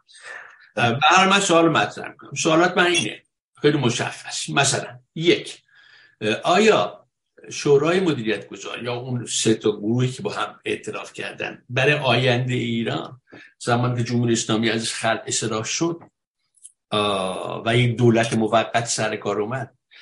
آیا گروه های نظامی موجود در کشور مثل به طور مشخص پیشمرگه که تو کردستان یا هر جا هستن یا تو عراق هم مثل گروه های چریکی زیرزمینی در تهران یا شهرهای بزرگ دیگه یا هر چیز دیگه؟ یا به طور کلی آیا نیروهای مسلحی که موجود هستن به هر شکل و اونجا در نبود و قدرت سیاسی جمهوری اسلامی می‌تونن خیلی هم رشد بکنن. به خاطر که از آزادیایی می‌تونن بهره مند بشن. آیا سیاست شورای مدیریت گذار در لحظه ای که جمهوری اسلامی نیست و قدرت سیاسی جدیدی می‌خواد تشکیل بشه بر خلع اصلاح این گروه هاست یا بر باقی ماندن و استفاده از این گروه هاست؟ فقط اینو برای میگم که به طور مشخص مثلا توی مرامنامه از این احزاب قومی که من خوندم می‌خونم و شما می‌تونید به نگاه کنید مثلا در مرامنامه حزب دموکرات کردستان ایران به طور واضح توضیح داده که ما زمانی که دولت فدرال در ایران تشکیل شد این آرزوهای ماست ارتش ایران با همکاری پیشمرگه های کرد می‌توانند از مرزهای ایران دفاع کنند. به عبارت دیگر یعنی بخشی از قدرت نظامی دولت آینده است. از نظر اندیشه اینا پوش سازمان های پیشمرگی کرد هستند. سوال من اینه که آیا به این مسئله به طور کنکرت و مشخص در شورای مدیریت گذار برخورد شده یا نشده چون یکی از نگرانی های مهم مردم ایران می‌تونه این داستان باشه که جمهوری اسلامی هم در واقع بهش دامن می‌زنه. این باید روشن بشه. یا اینکه نه این فعلا گفتگو نمیشه به خاطر حضور نیروهای مثلا قومی در شورای مدیریت گذار و در جای دیگه. خیلی متشکرم. مرسی. بفرمایید خواهش می‌کنم کوتاه جواب میدم. بحث بسیار مهمیه سوالی که ایشون می‌کنن تنها مسئله به گروه های کوچیک نیست. مسئله یه سپاه پاسداران مسئله کلا اساسا شما فکر می‌کنید هر انقلابی در دنیا صورت بگیرید ببینید در خاورمیانه. در خاورمیانه نقش ارتش یا نیروهای نظامی همیشه مهم بوده. انقلاب 57 رو یادتون بیاد که با در حقیقت بلایی که سر ارتش آوردن عواقبش چی شد در جنگ ایران عراق؟ و یا به حال در مثال مختلفی میشه در مصر و در پاکستان. که در حکومت های نظامی سیاسی همیشه تعیین کننده بودند در این کشورها چون دموکراسی واقعا وجود نداره حضور نیروهای نظامی قوی همیشه هم تهدید هم خطر و هم می‌تونه مثبت باشه. در شورای گذار نه تنها در شورای گذار به نظر من اینم از فقدان در حقیقت همون عدم کار کردن روی مسائل مهم جامعه ایرانه. در مورد این مسائل صحبت خاصی نشده و به همین خاطر من نه در شورای گذار صحبت شده نه در جای دیگری من جمله در همین نشست جورج تاون هم که منشوری که اومده بیرون فرمولی که در مورد مثلا انحلال سپاه پاسداران داده شدن یک فرمولی که بایستی در حقیقت واقعیت قضیه تدقیق, بشه. به این شکل من درست نمی‌دونم و به حال خیلی مهمه که در مورد اینکه نیروهای نظامی من اگه بخوام باز بکنم شما تنها مسئله پیشمرگ نیست. در کردستان عراق این تجربه رو داشتن که به حال بعد از اینکه دولت عراق صدام حسین رفت نیروهای پیشمرگ کرد به عنوان نیروهای نظامی در قالب ارتش عراق یا در درون ارتش عراق برای تبدیل شدن به نیروهای انتظامی اون جامعه. نمونه خیلی موفق و غیر موفقی هست ولی بحث بسیار مهمیه. پاسخ مشخص نه در شورای گذار نه در هیچ کدوم از این تشکل‌های ائتلاف ها هنوز به آنجا نرسیده که بخواد در مورد این مسائل صحبت بشه. به نظر من یکی از وظایف مهم همون شورای انقلاب اگر به وجود بیاد که می‌خواد اون دوران انتقال قدرت و مدیریت بکنه طبیعتا اگر در مجموعه خردمندی که ایران دوست میهن دوست و دموکراسی خواه هست حتما بایستی و به شکل تخصصی گروه های مشخصی به اینها بپردازن. ببینید شورای انقلاب که من به شما میگم مجموعه چهار تا حزب سیاسی نیست. اونجا در حقیقت شوراهای زنان هستن شوراهای در حقیقت دادخواهی هستن که باید به مسئله مثل خیلی از کشورهای دیگه جلوی در حقیقت خونریزی و چرخه خشونت رو بگیرن.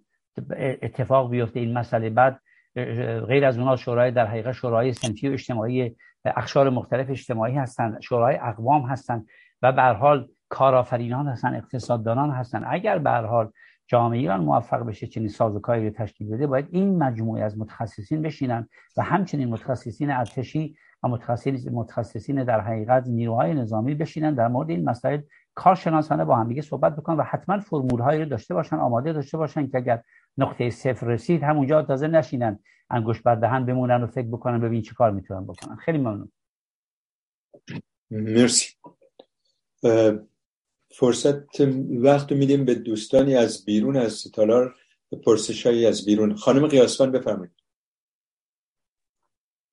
سپاسگزارم. درود بر شما آقای شاهدای گرامی و درود بر همگی اعضای گرامی مهستان جنبش سکولار دموکراسی ایران. اولین سوالی که من دریافت کردم آقای شاهدای آقای منصور فروزنده هستن از منچستر نوشتن با تبریک خدمت جناب شاهدایی برای انتخاب شدن به عنوان سخنگوی شورای گذار از آنجا که این شورا در از آنجا که این شورا در طی دو سه, دو سه سال گذشته سیر نزولی داشته است خواستم بپرسم که آیا با حذف پست دبیر کلی و رفتن آقای شریعت مداری از شورا برنامه جناب شهدایی برای احیای شورا چیست؟ سپاس گذارم. من ضمن تشکر از این دوست عزیز از منچستر که اسمشونم نمی‌خوام به زبان بیارم چون فکر کنم یادم رفت اسمشون دقیقا نمی‌دونم منظورشون سری نزولی چیه بنده صاحب سری نزولی در شورای گذار نیستم یک دو اعضای به شورای گذار اضافه شدن. سه آقای شهید مدری از شورا نرفتن هنوز عضو شورا هستن و در درون شورا. و چهار این که پست دبیر کلی رو من توضیح بدم. حذف پست دبیر کلی چیز جدیدی نیست و منظور ربطی به مسئله به اصطلاح بحثی که الان ایشون مطرح کردن اینجا نداره. ما در شورای گذار ابتدا به ساکن وقتی که اعلام موجودیت کرد بر سر اینکه شورایی که متشکل از نظرات و شخصیت های گوناگون هست بر حال در رأس خودش می‌تونه یک دبیر اول داشته باشه می‌تونه یک سخنگو داشته باشه می‌تونه یک مسئول هیئت اجرایی داشته باشه دبیر کل داشته باشه. از همون اول هم راست بخواید تنوع نظر وجود داشت. به حال ما آقای شریعت مداری رو به عنوان کسی که بنیانگذار میشه گفت بزرگترین سهامدار شورای گذار بود و بیشترین زحمت هم تو این زمینی کشیده بود و خاص خود ایشون هم بود. در حقیقت به عنوان دبیرکل انتخاب کردیم ولی در واقع خدمت شما عرض بکنم از مدت ها پیش ما این صحبت در ما بود که در چون ما هیچ دبیری نمی‌تونه مطابق اساسنامه فعلا بیشتر از دو دوره در هیئت دبیران باشه یا دبیر کل باشه. فرقی هم نمی‌کنه. و ما اینو قبلا مطرح کرده بودیم که اداره کردن شورا به شکل شو مدیریت شورایی یا به حال به شکل یک مدیر اجرایی یا سخنگو به اصطلاح قدم بعدی بود که باید در شورا برداشته می‌شد. ما با نزدیک شدن به پایان این دوره که حدودا سه ماه از اون مونده پیشا پیش اساسنامه رو تغییر دادیم و پست دبیر کلی رو حذف کردیم و به حال جایگزین حقوقی تمام اختیارات دبیرکل هیئت دبیران هست نه من. هیئت دبیران هست هیئت دبیران به عنوان یک هیئت اجرایی کلیه امتیازات یا به حال وظایف حقوقی دبیرکل رو عهدهدار شده و یزدان شهدایی از بین هیئت دبیران به عنوان سخنگو به اصطلاح انتخاب شده سخنگوی شورای مدیریت گذار و البته اینم خدمتتون میگم سخنگو شدن یزدان شهدایی هم جدید نیست. مدت ها قبل این انتخاب صورت گرفته بود. منتها الان با تا زمانی که آقای شهید مداری بودن به عنوان دبیر کل و بیشتر نظارت شورا رو بیان می‌کردن ضرورت این کار حس نمی‌شد. الان که در حقیقت آقای شهید مداری نیستن به حال یک نفر باید به عنوان سخنگو باشه و این به همین دلیل بوده اگر نه من شاید اگر خدمت دوستان میگم تعجب بکنن حدود یک سال و نیم پیش به عنوان سخنگوی شورای گذار انتخاب شدم. ولی الان بعد از رفتن آقای شهید مداری به حال حضور من بیشتر خواهد بود به عنوان سخنگو و شاید اینش جدیده برای دوستان. خیلی ممنون. مرسی. برمیگردیم داخل سالن. هموند ما آقای نارمکی وقت گفتم بفهم ممنونم با درود به جناب شهدایی و مخاطبین. خیلی ممنون و خوش آمد به شما. یزدان جان اون چیزی که من می‌خوام بپرس سوالی ندارم یه نظری میدم. این نظر رو حالا شما می‌تونید بگید که چقدر موافقید یا مخالفید. من یه نقد کوچیکی می‌خوام بکنم اساسا به اکثر فعالیت هایی که ما در خارج کشور داشتیم. این همه بحث و جدل هایی که من می‌بینم کمترین درصد رو می‌خوام ببینم شما با هم موافقید. کمترین درصد رو روی تمرکز بر چگونگی به زیر کشیدن حکومت دیدم. یعنی اگر من یه فرد عادی هم اومدم شروع کردم مقالات و کتاب های opposition خارج رو خوندم. احتمالا سواد خیلی زیادی پیدا کردم که نظرات اینا در مورد عدم تمرکز خودمختاری فدرال کنفدرال تمامیت ارضی اینا رو خیلی یاد گرفتم که اینا چه نظرات مختلفی با هم دارن. دموکراسی انواع دموکراسی و و چیزهای دیگه هم یاد گرفتم. این اینا می‌تونم یاد بگیرم. و همینطوری می‌خوام بگم. حالا دقیق آمار ندارم. 80 90 درصد ایناست. اما اینکه اون ده درصد باقی مونده که من دارم ارفاق می‌کنم. ممیز یک درصد هم پیدا نمی‌کنم. روش ساقط کردن این در مادرها چیه؟ چه جوری می‌خواد حکومت رو بکشید پایین؟ با چه روش هایی مثلا یکی بیاد به یه کمونیستی بگه من کار ندارم که الان تو دموکراسی خواهی تو دموکراسی رو دوست داری؟ قدیم کمونی راستی اون موقعی که قدیم بود کمونیست بودی می‌خواستی حکومت بکشی پایین از چند تا روش استفاده می‌کردی؟ این روش ها چجوری بود؟ چجوری کار می‌کرد؟ شما چجوری می‌رفتید با مردم مرتبط می‌شدید؟ شبکه میساختید؟ اگر ارتش می‌خواستید بسازید ارتش خلق آزاد بسازید چجوری میساختید؟ می‌خواستید حزب فراگیر و سندیکایی بسازید چجوری میساختید چی کار می‌کردید برای اینکه بتونید حکومت رو بکشید پایین؟ شما حتی تو خارج کشور وقتی جمع می شدید مثلا یه جایی مثل مرکز اسلامی بود اگه زمان شاه بود هر بار که اینا میمدن آشورا رو را بندازن اگر قرین سازی کنیم من به بحث شاه کار ندارم. یعنی اون, مخ... اون حکومت مخالف شما یهو شما میریختید اینا رو می‌زدید به هم میریختید نمیذاشتید نکن چی شد اون شبکه نیست؟ اون موقع چی کار می‌کردید؟ من کمتر از یک درصدم پیدا نمی‌کنم. در اسناد هیچ کدوم از این نهادها حالا چه نهاد شما که من اصلا اعتقاد ندارم شورای مدیریت گذار چیزی بدتر از بقیه بوده انتقادات بیشتری بهش وارد نسبت به سایر نهادهایی که در خارج کشور درست شده.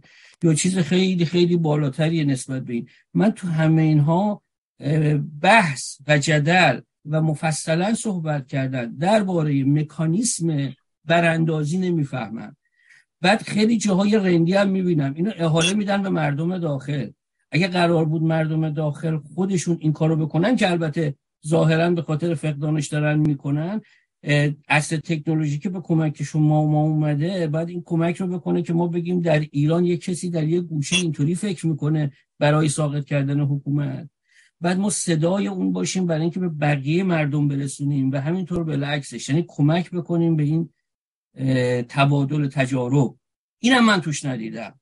یعنی من هیچی یاد نمی‌گیرم از رو... اگه الان به من بگید که دهه 60 و 70 تعریف کن که جنبش های دنیا چجوری حکومت ها رو چه حالا نوع استعماری یا غیر استعماریش رو به زیر میکشیدن؟ من بلدم مثلا هفت تا هشت تا بگم یک دو سه چهار اینا بوده از این روش این روش.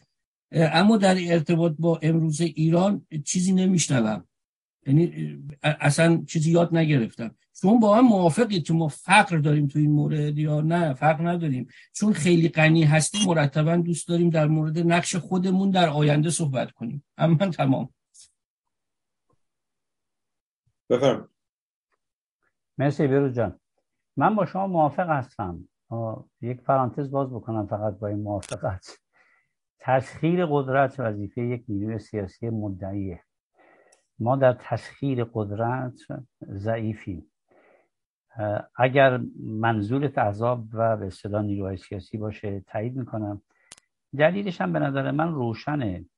احزاب و نیروهای سیاسی که دهه های طولانی از یک جامعه دور بودند همونجوری که من به شما گفتم که اساسا مفهوم انقلاب زن زندگی آزادی رو نفهمیدن و این حرفایی که من به شما زدم رنسانس ایرانی رو تعریف کردم از تحلیلگران داخلی یاد گرفتم تا به جای تحلیلگران بیرونی. و من به ندرت اصلا کسی دیدم که در بین احزاب سیاسی به این شکل به جامعه نگاه بکنه و بتونه تحولات واقعا نسل زد ایران رو نسل ایگرگ ایران رو نسل آلفا ایران رو تغییر کرده باشه غیر جامعه شناسان داخل. طبیعیه که چنین اپوزیسیونی که بیشتر در بند و درگیر مسائل درونی خودشه و هنوزم به شما گفتم در چارچوب انقلابات کلاسیک هنوز جهان کار و سرمایه و تضاد طبقاتی رو مد نظرشه هنوز امریکا رو بزرگترین دشمن خلقهای جهان می‌دونه هنوز اسرائیل رو می‌خواد محو بکنه. طبیعتا به قول معروف ناتوانه. منتها یک نکته رو خدمتتون با عرض بکنم. یک بحث اینه که دوری بیش از حد اپوزیسیون کلاسیک و سنتی این امکان بهش نمیده. شما چه جوری می‌تونید بیاین با هم رو راست باشید؟ از ورای کتاب نمیشه فهمید که در حقیقت شما هر هر کاری هم که بخواید بکنید این داستان مهاجرت در حقیقت حلقه اتصال احزاب سیاسی رو به داخل کشور از بین می‌بره اگه طولانی بشه. در هر جایی که می‌خواد باشه. من یه مثال می‌خوام بزنم. زمانی که انقلاب 57 شد و حزب توده به ایران برگشت رهبران حزب توده ایران با خودشون چمدان چمدان ماژیک آورده بودن. از آلمان شرقی فکر می‌کردن در ایران ماژیک پیدا نمیشه. اینا اینقدر سالها از ایران دور بودن که نمی‌دونستن تحولات جامعه ایران به کجا رسیده هستن. این یک واقعیت من می‌تونم ده تا از این مثالا بزنم.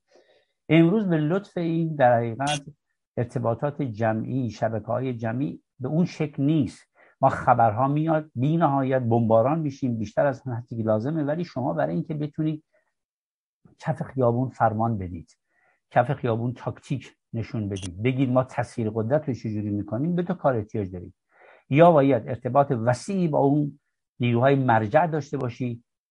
خب مثل لخوالسا مثل گروه همبستگی کارگری لهستان وقتی فرمان میدی در حقیقت فلج بکنی در حقیقت یا در حقیقت خود در اون جامعه باشی. هیچ کدوم از اینا وجود نداره. نیرویی که هنوز با نیروهای مرجع ارتباط بسیار قوی نداره چگونه می‌تونه در حقیقت چنین کارو بکنه؟ من یک مثال بزنم برای شما. تنها نیروهایی که ارتباط ارگانیکی با داخل کشور ایران دارن دو تا نیروی حزب دموکرات کردستان ایران حزب کماله هستن. این دو تا حزب اونم نه به خاطر این مسئله که واقعا نمی‌دونم چند درصد سازماندهی سازماندهی شده است. به علت اینکه به حال پیوندهای طولانی در ظرف چهل سالی که جمهوری اسلامی بوده همپوشانی که بین خواستای مردم یا مخالفت های مردم با جمهوری اسلامی است با این احزاب اونها رو در یک بستر قرار داده و وقتی که دو تا پیمان دو تا در حقیقت درخواست اعتصاب می‌کنن تمام کردستان به اینا جواب میده. این تنها نمونه موفقیه که ما داریم. من به گذشته ده های دیگه بر نمیگردم. هیچ کدوم از احزاب سیاسی شخصیت های سیاسی ایران نه چنین توانایی دارن که با احزاب با اخشار و گروه های مختلف اجتماعی ایران. الان شما در نظر بگید ما کانون سنفی معلمان رو داریم. در بیشتر از 900 هزار معلم یک میلیون معلم و بخش بزرگی رو در اختیار داره. یک تشکل بسیار وسیع. اگر بخواد واقعا فراخوان بده خودشون بخوان فراخوان بدن ولی اینها ربط همون بحثی که من مطرح کردم. بحث اینه که گروه های مرجع با طرح مطالباتشون اگر نیروهای سیاسی بتونن با اونا ارتباط بزنن و اونها رو به هم دیگه در حقیقت وصل بکنن اون ارتباط عینی و واقعی که شما انتظار دارید به وجود خواهد اومد. وجود نداره به جان بدون تعارف. و اگر نیروهایی در حقیقت نیروهایی هم هستن که مقاومت مدنی رو می‌فهمن اصلا بذار رو راست, رو راست بگیم ما از یک نسلی میام از از از احزابی میایم. انقلابیگری فرق می‌کنه. بحث بسیج کمپین سازی شبکه سازی در به اصطلاح گروه های مدرن اجتماعی متعلق به نسل ما نبوده. خیلی یاد نگرفتیم. ولی اگر هم گروه هایی باشن که به حال روی مقاومت مدنی مکس کرده باشن درساشو یاد گرفته باشن در حد محدود ارتباطاتی در داخل کشور دارن نیروهایی داشتن ولی اون بحثی که شما میگید تسخیر قدرت به شکلی که به فرض آفریقای جنوبی انجام می‌داد. یا به حال گروه های دیگری تونستن در یوگسلاوی میلیسویچ رو بکشن پایین. اونام این راه ما رو رفتن. منتها جوانای دانشجو داخل کشور بودن. و به نظر من از همین جان که من میام به شما میگم اون بخش اصلیش که تاثیر قدرت قدم اول گذار رو هنوزم که هنوز معتقد هستم که در حقیقت ما در این شق اگر بتونیم بهترین ارتباطات رو با داخل کشور داشته باشیم شاید کمکی بکنیم ولی قدم اصلی رو داخل کشور برخواهد داشت. تشکل داخل کشور برخواهند داشت. خیلی ممنون. ممنون از شما. خانم قیاسفند یک یه پیام یا پرسشی از بیرون اگه بله حتما. آقای محسن دولو از مونیخ نوشتند میفرمایند آنچه اپوزیسیون کم داره در کنار هم قرار گرفتن و اعتلاف احزاب سیاسی است. اما در کجا گرگ و میش با هم علیه کرگدن اعتلاف کردند. خیلی ممنونم. بفرمایید حالا ایشون یه یه بیت شعر گفتم منم اگر بخوام جوابشو بدم فکر کنم که چاره ای نداریم غیر از این گرگ ها و میشا با هم دیگه عاقل بشن در مقابل یک دشمن خطرناک وقتی که در حقیقت این قانون طبیعت قانون طبیعت ما در طول صحبت هم, هم گفتم. به این شکل نمی‌بینم که ایشون می‌بینن گرگومیشی در کار نیست. بذارید صمیمانه صحبت بکنیم. من مسئله رو به این کاهش میدم یا تقدیر میدم که متاسفانه همونجوری که در صحبت هم گفتم اپوزیسیون تحولات لازم در درون خودش و اون بخشی رو که باید بتونه گذر بکنه انجام نداده.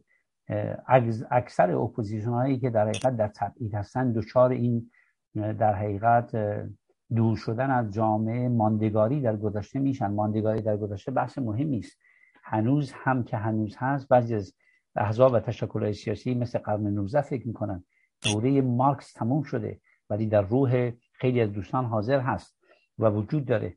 بحث در حقیقت عدم رشد کافی اندیشه است. بحث ناتوانی اندیشه است. ببینید پشت همه انقلابات دنیا اندیشمندان بودن.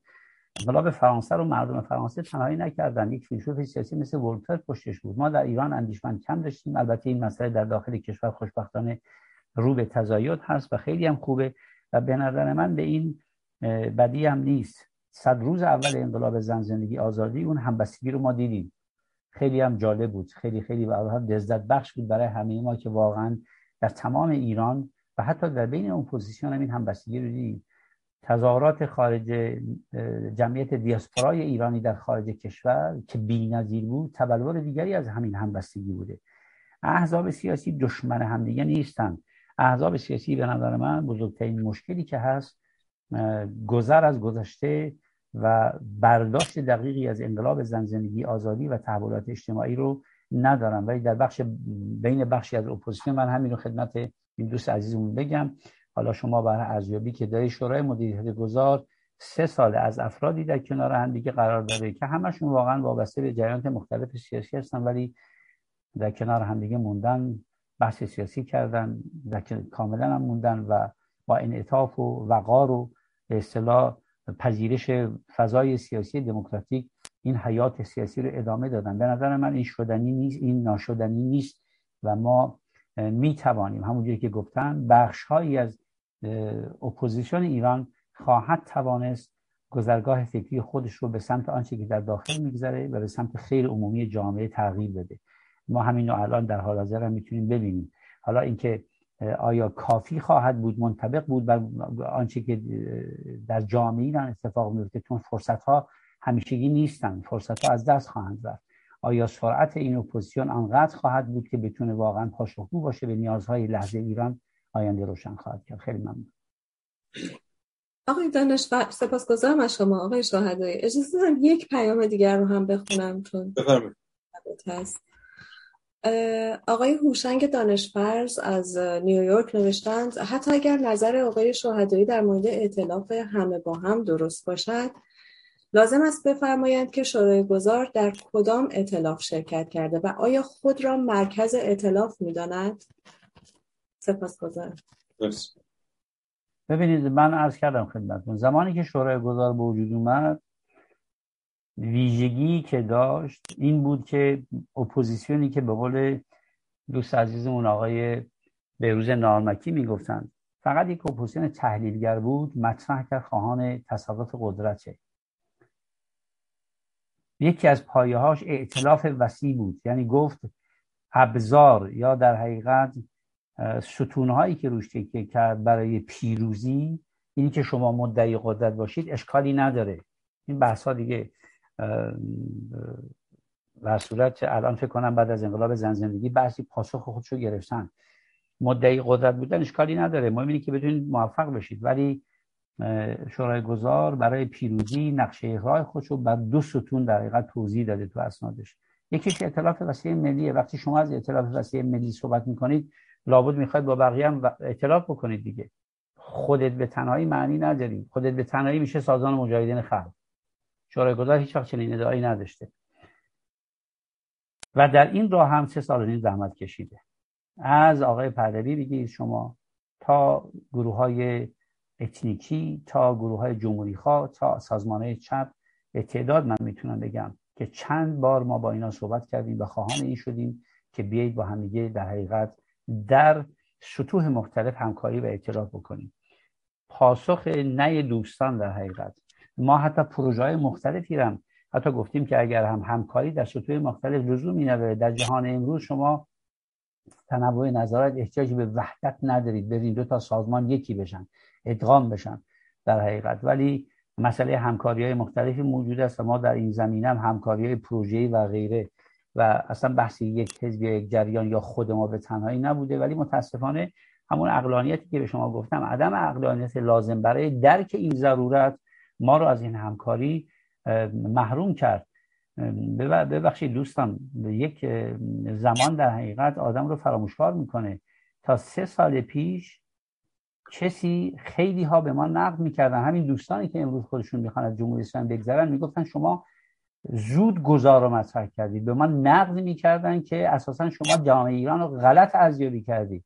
و چرا در حقیقت این این بحث رو کشیدین وسط که می‌خواید از جمهوری اسلامی گذر بکنید؟ امروز آقای موسوی هم دیگه طرفدار گذر جمهوری اسلامی شده. بخش بزرگی از ملی مذهبی ها جمهوری خواهان در کنفرانسی که گذاشته بودن نه این کنفرانس ها کنفرانس قبلیش و میزه گرداش تماما محکوم کردن این تئوری گذار بود. شورای گذار حداقل می‌تونم بگم این واژه گذار رو انداخت تو دهنا و بعدش هم در حقیقت در داخل کشور هم. حتی الان حتی ما در حقیقت وقتی انقلاب زن زندگی آزادی به وجود آمده بود اینو صراحتا خدمتتون بکنم عرض بکنم. در خود کلاب ها کلابی گذاشته بودن که ما احتیاج به شورای مدیریت گذار داریم. هنوز نمی‌دونستن که چنین شورایی وجود داره. شما یک گاهی گاهی وقتا مسائل رو مطرح می‌کنید قبل از زمانی که اساسا فهم عمومی یا جامعه اون رو بطلبه ما واقعا شورای گذار زمانی که مطرح کردیم هدفمون همین بود. و به همین خاطر هم بود که جناب دکتر نوری علا و خیلی های دیگه هم که خیلی عمومی جامعه رو در مد نظر داشتن. خود خود جنبش سکولار دموکراسی آقای نوری علا شاهد هستن. حالا شورای گذار بذارین کنار. چه تلاش هایی کردن در کنفرانس های مختلفی که به همین اسم برگزار می‌شد برای اینکه بتونن اپوزیسیون رو دور هم دیگه جمع بکنن. تنها این نبوده. اپوزیسیون جمهوری اسلامی رو حالا شاید دوستان به هر حال در این زمین کمتر بودن یا کمتر بازی کردن. قبل از شورای مدیریت گذار اتحاد برای دموکراسی ده سال تمام کارش این بود که بخشی از اونها اومدن همشون توی به اصطلاح شورای مدیریت گذار. با ترتیب دادن کنفرانس ها بتونه اپوزیسیون رو به این ضرورت برسونه. خب عرض کردم خدمتتون اپوزیسیونی که هنوز در انقلاب پی پیچ 28 مرداد 32 کودتای 32 50 انقلاب 57 گیر کرده بود این ضرورت رو درک نمی‌کرد. بحث اصلی بر سر اونه. این مشکل از شورای گذار نبود. ما همیشه دستمون دراز بود به سوی برای همکاری و به سوی در حقیقت همکاری خیلی متفاوت ممکن در هر حدی با همه گروه ها ولی متاسفانه جواب مثبت نگرفتیم. امروز هم نمی‌تونیم یه کسی رو بگیم طلبکار بکنیم. برای بعضی از اون دوستانی که جواب همکاری با ما رو نمی‌دادن خودشون دو آتشه تر, دو آتشه تر از ما طرفدار گذار شدن. خیلی ممنون. ممنون از شما. در داخل جناب ارسین نجات وقت گرفتیم. با درود به دوستان و هموندان ببخشید. و با درود و همچنین تشکر از آقای شهدایی. و خوش آمد بهشون و خیلی سپاس از توضیحاتشون بسیار استفاده کردیم مخصوصا در مورد شورای گذار و بقیه کارهاشون. فضای امروز بسیار عالی بود. من تبریک میگم و همین اتحادشون و به هم پیوستن این سه نیروی حزب مشروطه شورای تصمیم با شورای گذار. امیدوارم این قطبندی ها محوربندی ها جبه ها بیشتر بشه و این جبه ها به هم نزدیکتر بشن. و مسلمه که به هم نزدیکتر خواهند شد. احتیاط احتمال زیاد روند در این جهت میره. امیدوارم با همین مثلا همین جبه ستایی شورای گزارش و تصمیم و حزب مشروطه هم به همین شورای هم بستگی سازماندهی محسا هشت نفری ارزا مثلا به نظرم حتی اگر اتحاد عضوشون نشن شرکت بکنه. من شنیدم چه شرکت خواهند کرد. احتمالا حتی با صورت شرکت یا با حمایت از همدیگه این قطبندی هایی که اولین بار در تاریخ اپوزیسیون ایران به این صورت شده الان حضوری خواهی جا شورای گذار با چند تا از حزب و همچنین اون هشت نفر اولین بار این قطبندی ها داره شروع شده و اینها مسلم یک یه تلیعه نور امید و اون یک نشانی از نزدیکی بیشتر نیروها به هم دیگر هست و مسلمه که در اگر حتی در یک بیانیه یا اقوال از همدیگه حتی نقدم بکنن با به صورت حمایت از این جرد همایی ها باشه امید مردم داخل حتما بیشتر خواهد شد.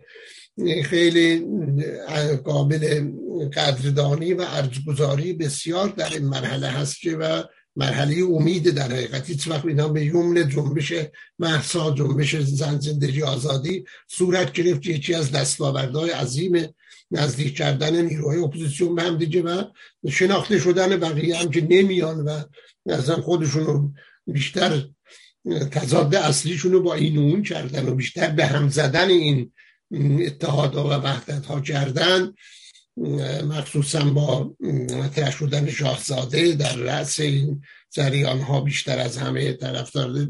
این هم شناخته شدن و بیشتر هم منظوی میشن و بیشتر هم دستشون خونده میشه. از این چرخش معلومه که وقتی میچرخه اینها کنار میرن تو خودشون خواستن. من یه چیز در رابطه با آقای دانشور که گفتن این موضوع انتظامات یه چیز رو مسئله نیروی نظامی کردا یا عذاب کرد که مطرح می‌کنه خب پیشمرگه دارن نیروی مسلح دارن. اینها خب الان چه خوب به عنوان مبارزه هست با رژیم. خب یا دفاع از خودشون هر جا هر نوع چی تلقی می‌کنن. ولی در رابطه با فرداش و اونطور که من اطلاع دارم اینها در مثلا اعتقاد به خودمختاری که دارن یا حکومت غیر در صورت غیر متمرکز بودن حکومت منطقه خودشون خودشون می‌خوان اداره بکنن اینها اینها رو به صورت نیروی انتظامی در نظر می‌گیرن.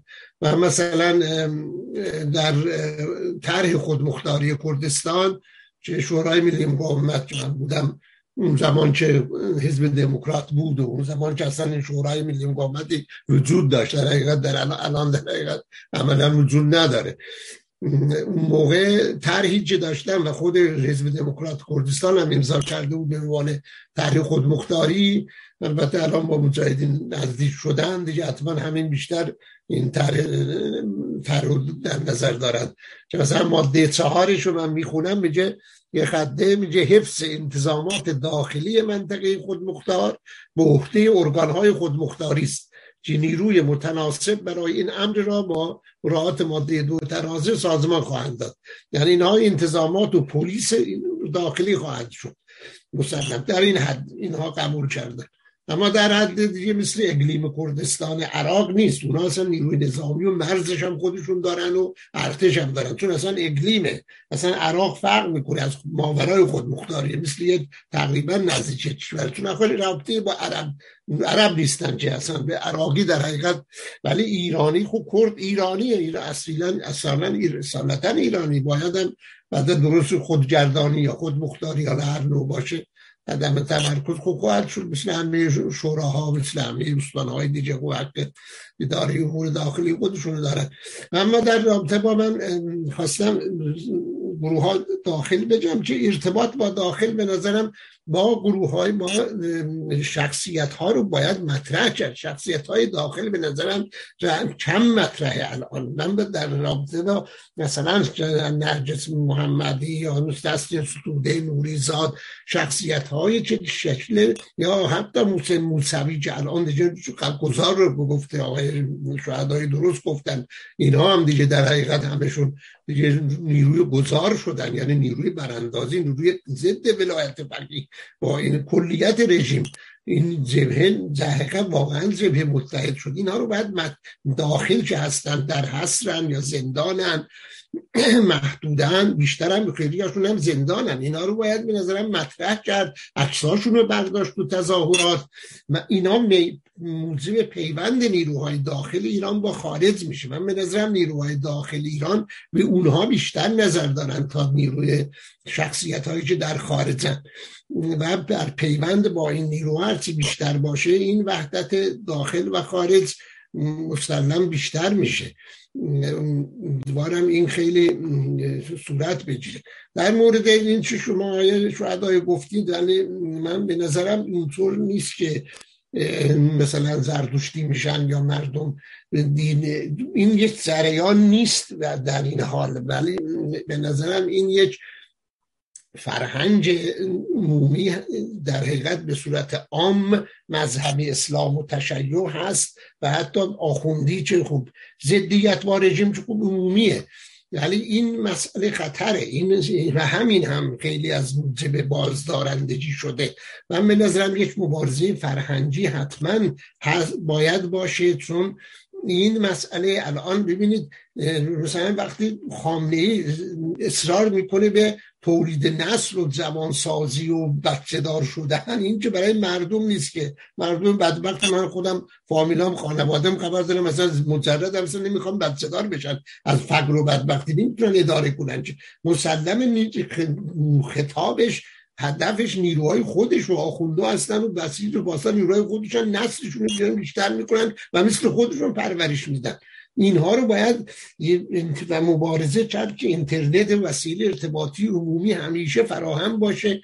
از خارج فعالیت کرد و اینو بست داد مبارزه فرهنگی رو و هویت ایرانی رو زنده کرد. تاریخ رو حتی نه اسلام قرآن محمد اینا. اصلا آخون نیروی اصلا مسئله فقه و فقه آخوندی رو باید افشا کرد که از کجا شکل گرفت چجوری تاریخش رو باید بررسی کرد و ترویز کرد انتشار داد به سطح وسیع که این آخوندیسم و این فکری که ولایت فقیه پایشه از کجا اومده؟ اینو باید شناسون به این نیروها هرچی بیشتر این نسل رو جدا کرد از این دستگاه رژیم دستگاه سرکوب رژیم و نیروی. الان این مسمومیت رو خوب نیروها چیها دارن می‌کنن؟ همین بچه هاشون که سراسر شهران پخشن پخشن.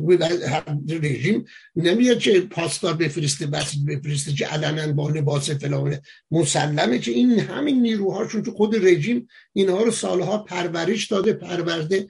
انجام میدن دیگه تو هر کاری. و اینا فردا تروریسم هم انجام میدن. قدرت هم سرنگون هم بشه.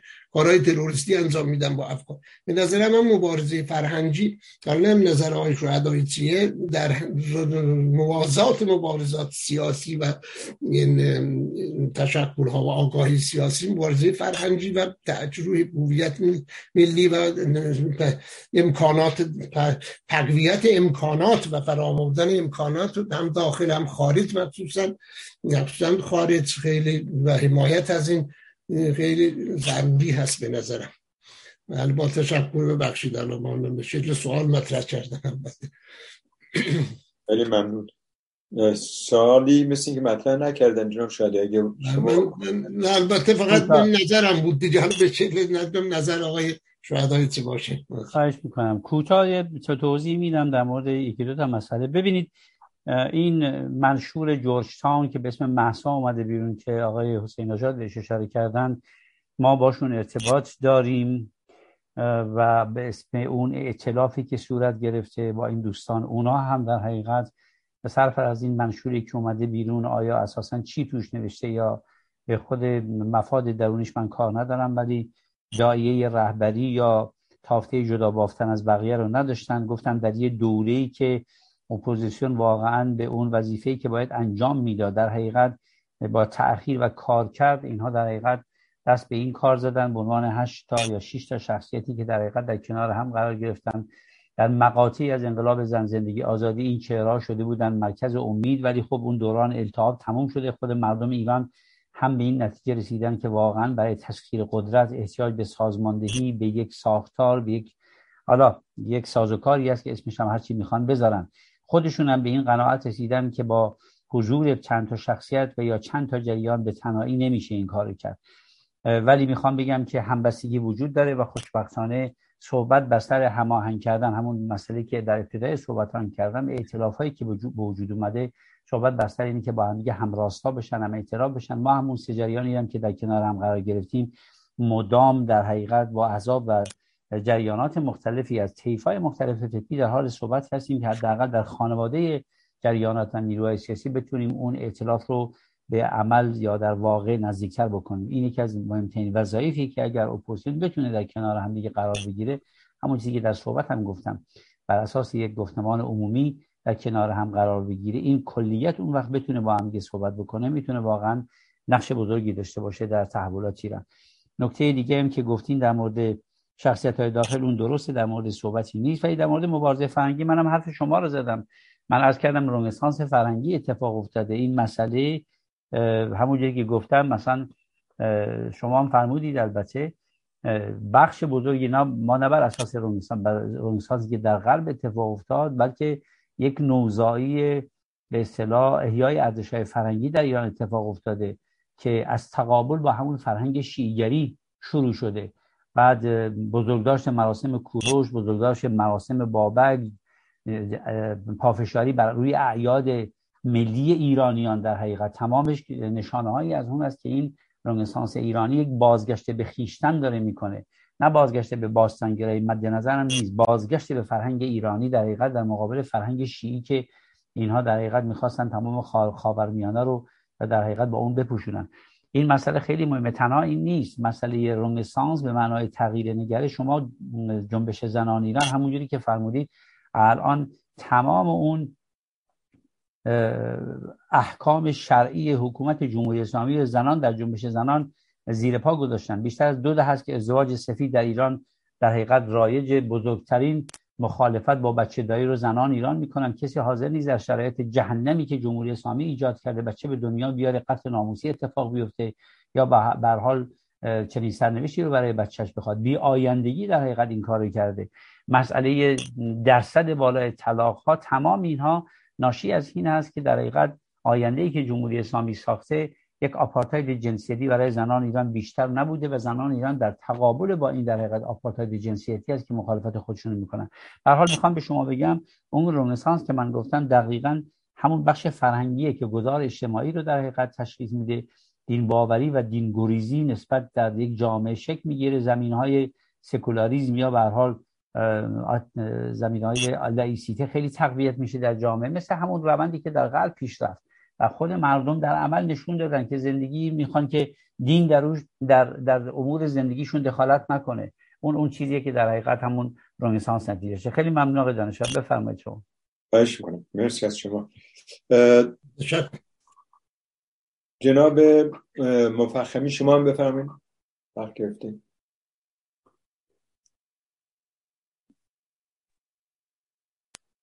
با درود به مهستان و جناب یزدان شهدایی یک سوال فنی داشتم. در این اعتلاف سه تشکل حزب مشروطه شورای گذار و شورای تصمیم. می‌خواستم سوال من که با وجود اینکه پادشاهی شاهزاده رضا پهلوی در مرامنامه حزب مشروطه آمده است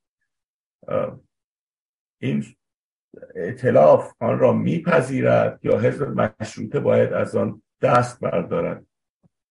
در می‌خواستم نظر شما چی هست؟ خیلی متشکرم. جناب مفهمی اعتلاف یک سند داره. اون سند رو میپذیره اون پیمان نامه رو.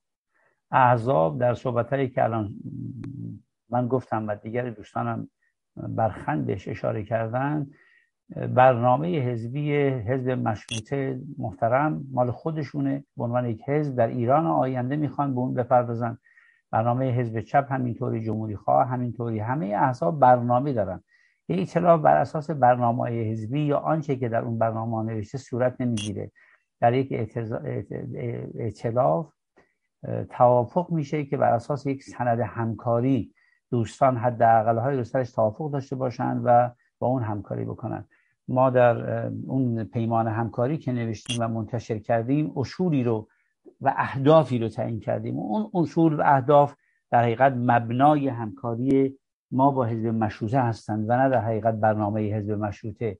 یا آنچه که در اسناد شورای گذار گفته شده یا آنچه که شورای ملی تصمیم بهش باور داره. بنابراین مبنای همکاری ما اون پیمان همکاری است که با همدیگه با احترام به اینکه هر کدوم از ما احزاب برنامه های دیگری داریم غیر از اون که ممکنه در اون مرحله بعدی یا در ایران آزاد دنبالش باشیم ولی فعلا در وهله اول حول اون هدف مشخصی که مد نظر ماست برای تقویت حضور یک اپوزیسیون مسئول و توانمند در کنار همدیگه بر اساس اون شش هفت اصلی که اونجا نوشتیم قرار گرفت کنار همدیگه قرار گرفتیم.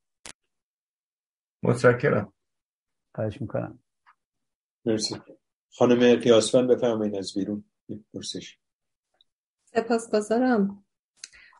آقای شاهدایی آقای منصور فروزنده که اول نفر پیام داده بودن که در مورد آقای شریعت مداری نوشته بودند الان دوباره پیام دادن که به نظر من پاسخ آقای شاهدایی به پرسش من بیشتر دیپلماتیک بود چرا که آقای شریعت مداری در گفتگو با آقای حسن اعتمادی هم از ایشان و هم از سایر دبیران شورا شکایت داشته و گفتند که مدت هاست در جلسات شرکت نمی کند خیلی ممنون. اولا بنده دیپلماتیک می‌تونم جواب بدم. بالاخره کارم سیاسته. اگر آقای اگر آقای شریعت مداری هم اینجوری جواب می‌داد شاید بهتر بود. ببینید من باز می‌کنم قضیه رو. آقای شریعت مداری باز تاکید می‌کنم. از کسانی هستن که در شورای گذار هستن ایشون از عزیزان و دوستان خوب ما هستن و دین بزرگی هم به گردن شورای گذار دارن. طبیعیه که ایشون دلشون خواسته اینجوری بررسی بکنن. ما اختلافی که واقعا شریعت مداری شریعت مداری اختلاف سیاسیه. اختلاف سیاسی سر در حقیقت اطلاف های سیاسی ما در شورای گذار. شورای گذار یک طیف فکری از جمهوری خواه همونجوری که از کردم خدمتون تا در حقیقت نیروهای چپ و فدرالیست توش بودن. ولی مبنای همکاری ما در شورای گذار به عنوان یک گروه حول یک سند توافق کرد. اون سندی که من از کردم خدمتتون هم الان گفتم اصلا شورای گذار یک پلتفرم توافقیه. اگر نه آقای عبدالله محتدی با یزدان شهدایی با فریدون احمدی با آرام حسامی با دکتر خاوند یا نمی‌دونم با شهریار آهی در یک سند چجوری می‌تونن در یک کس کنار هم باشن؟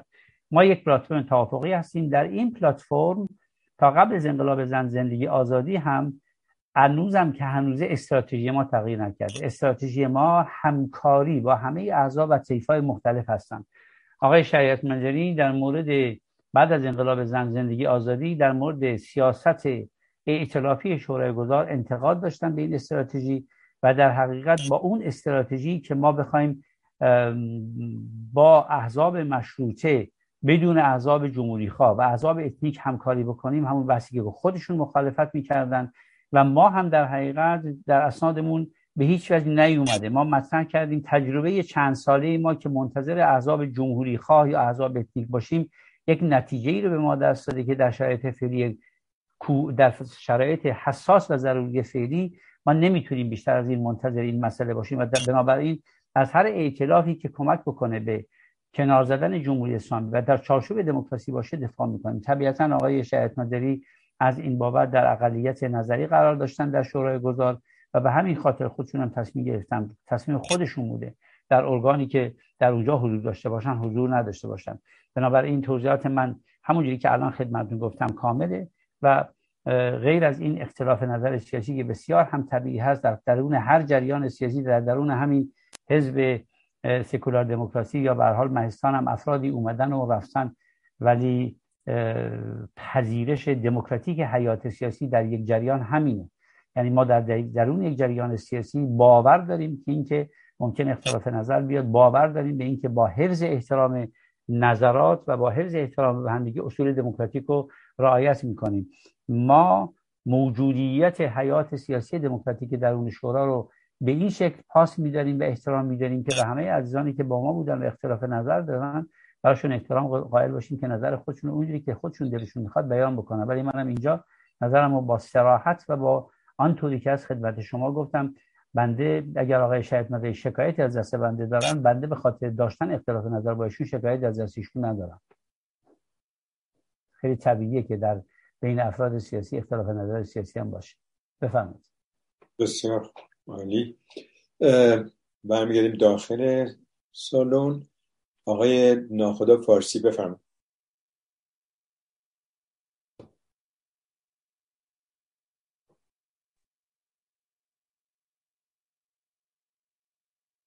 صداتون نمی‌رسه جناب نام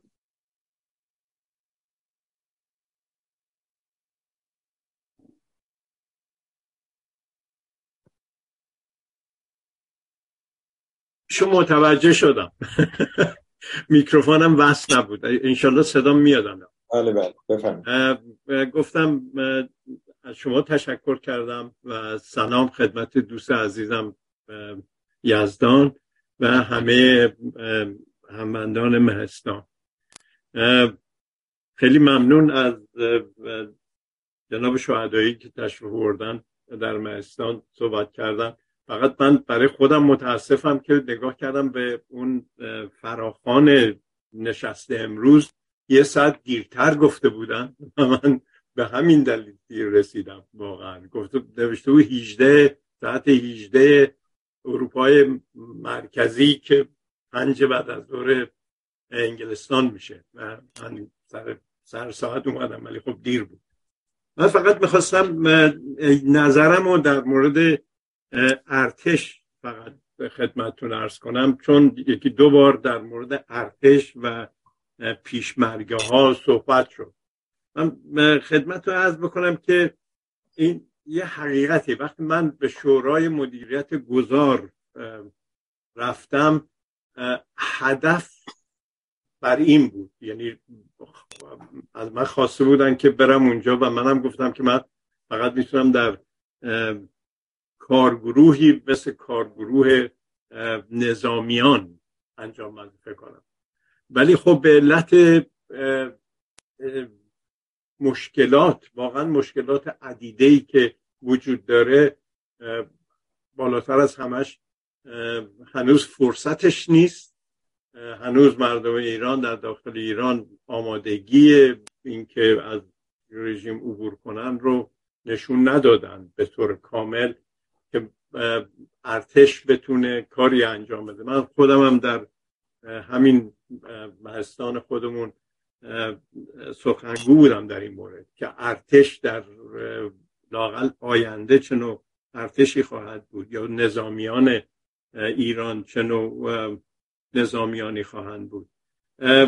ببینید ما در شور من این رو میگم که به جرأت میگم. ما استراتژی, استراتژی این که یک ستاد نظامی تشکیل بشه رو در اختیار داریم.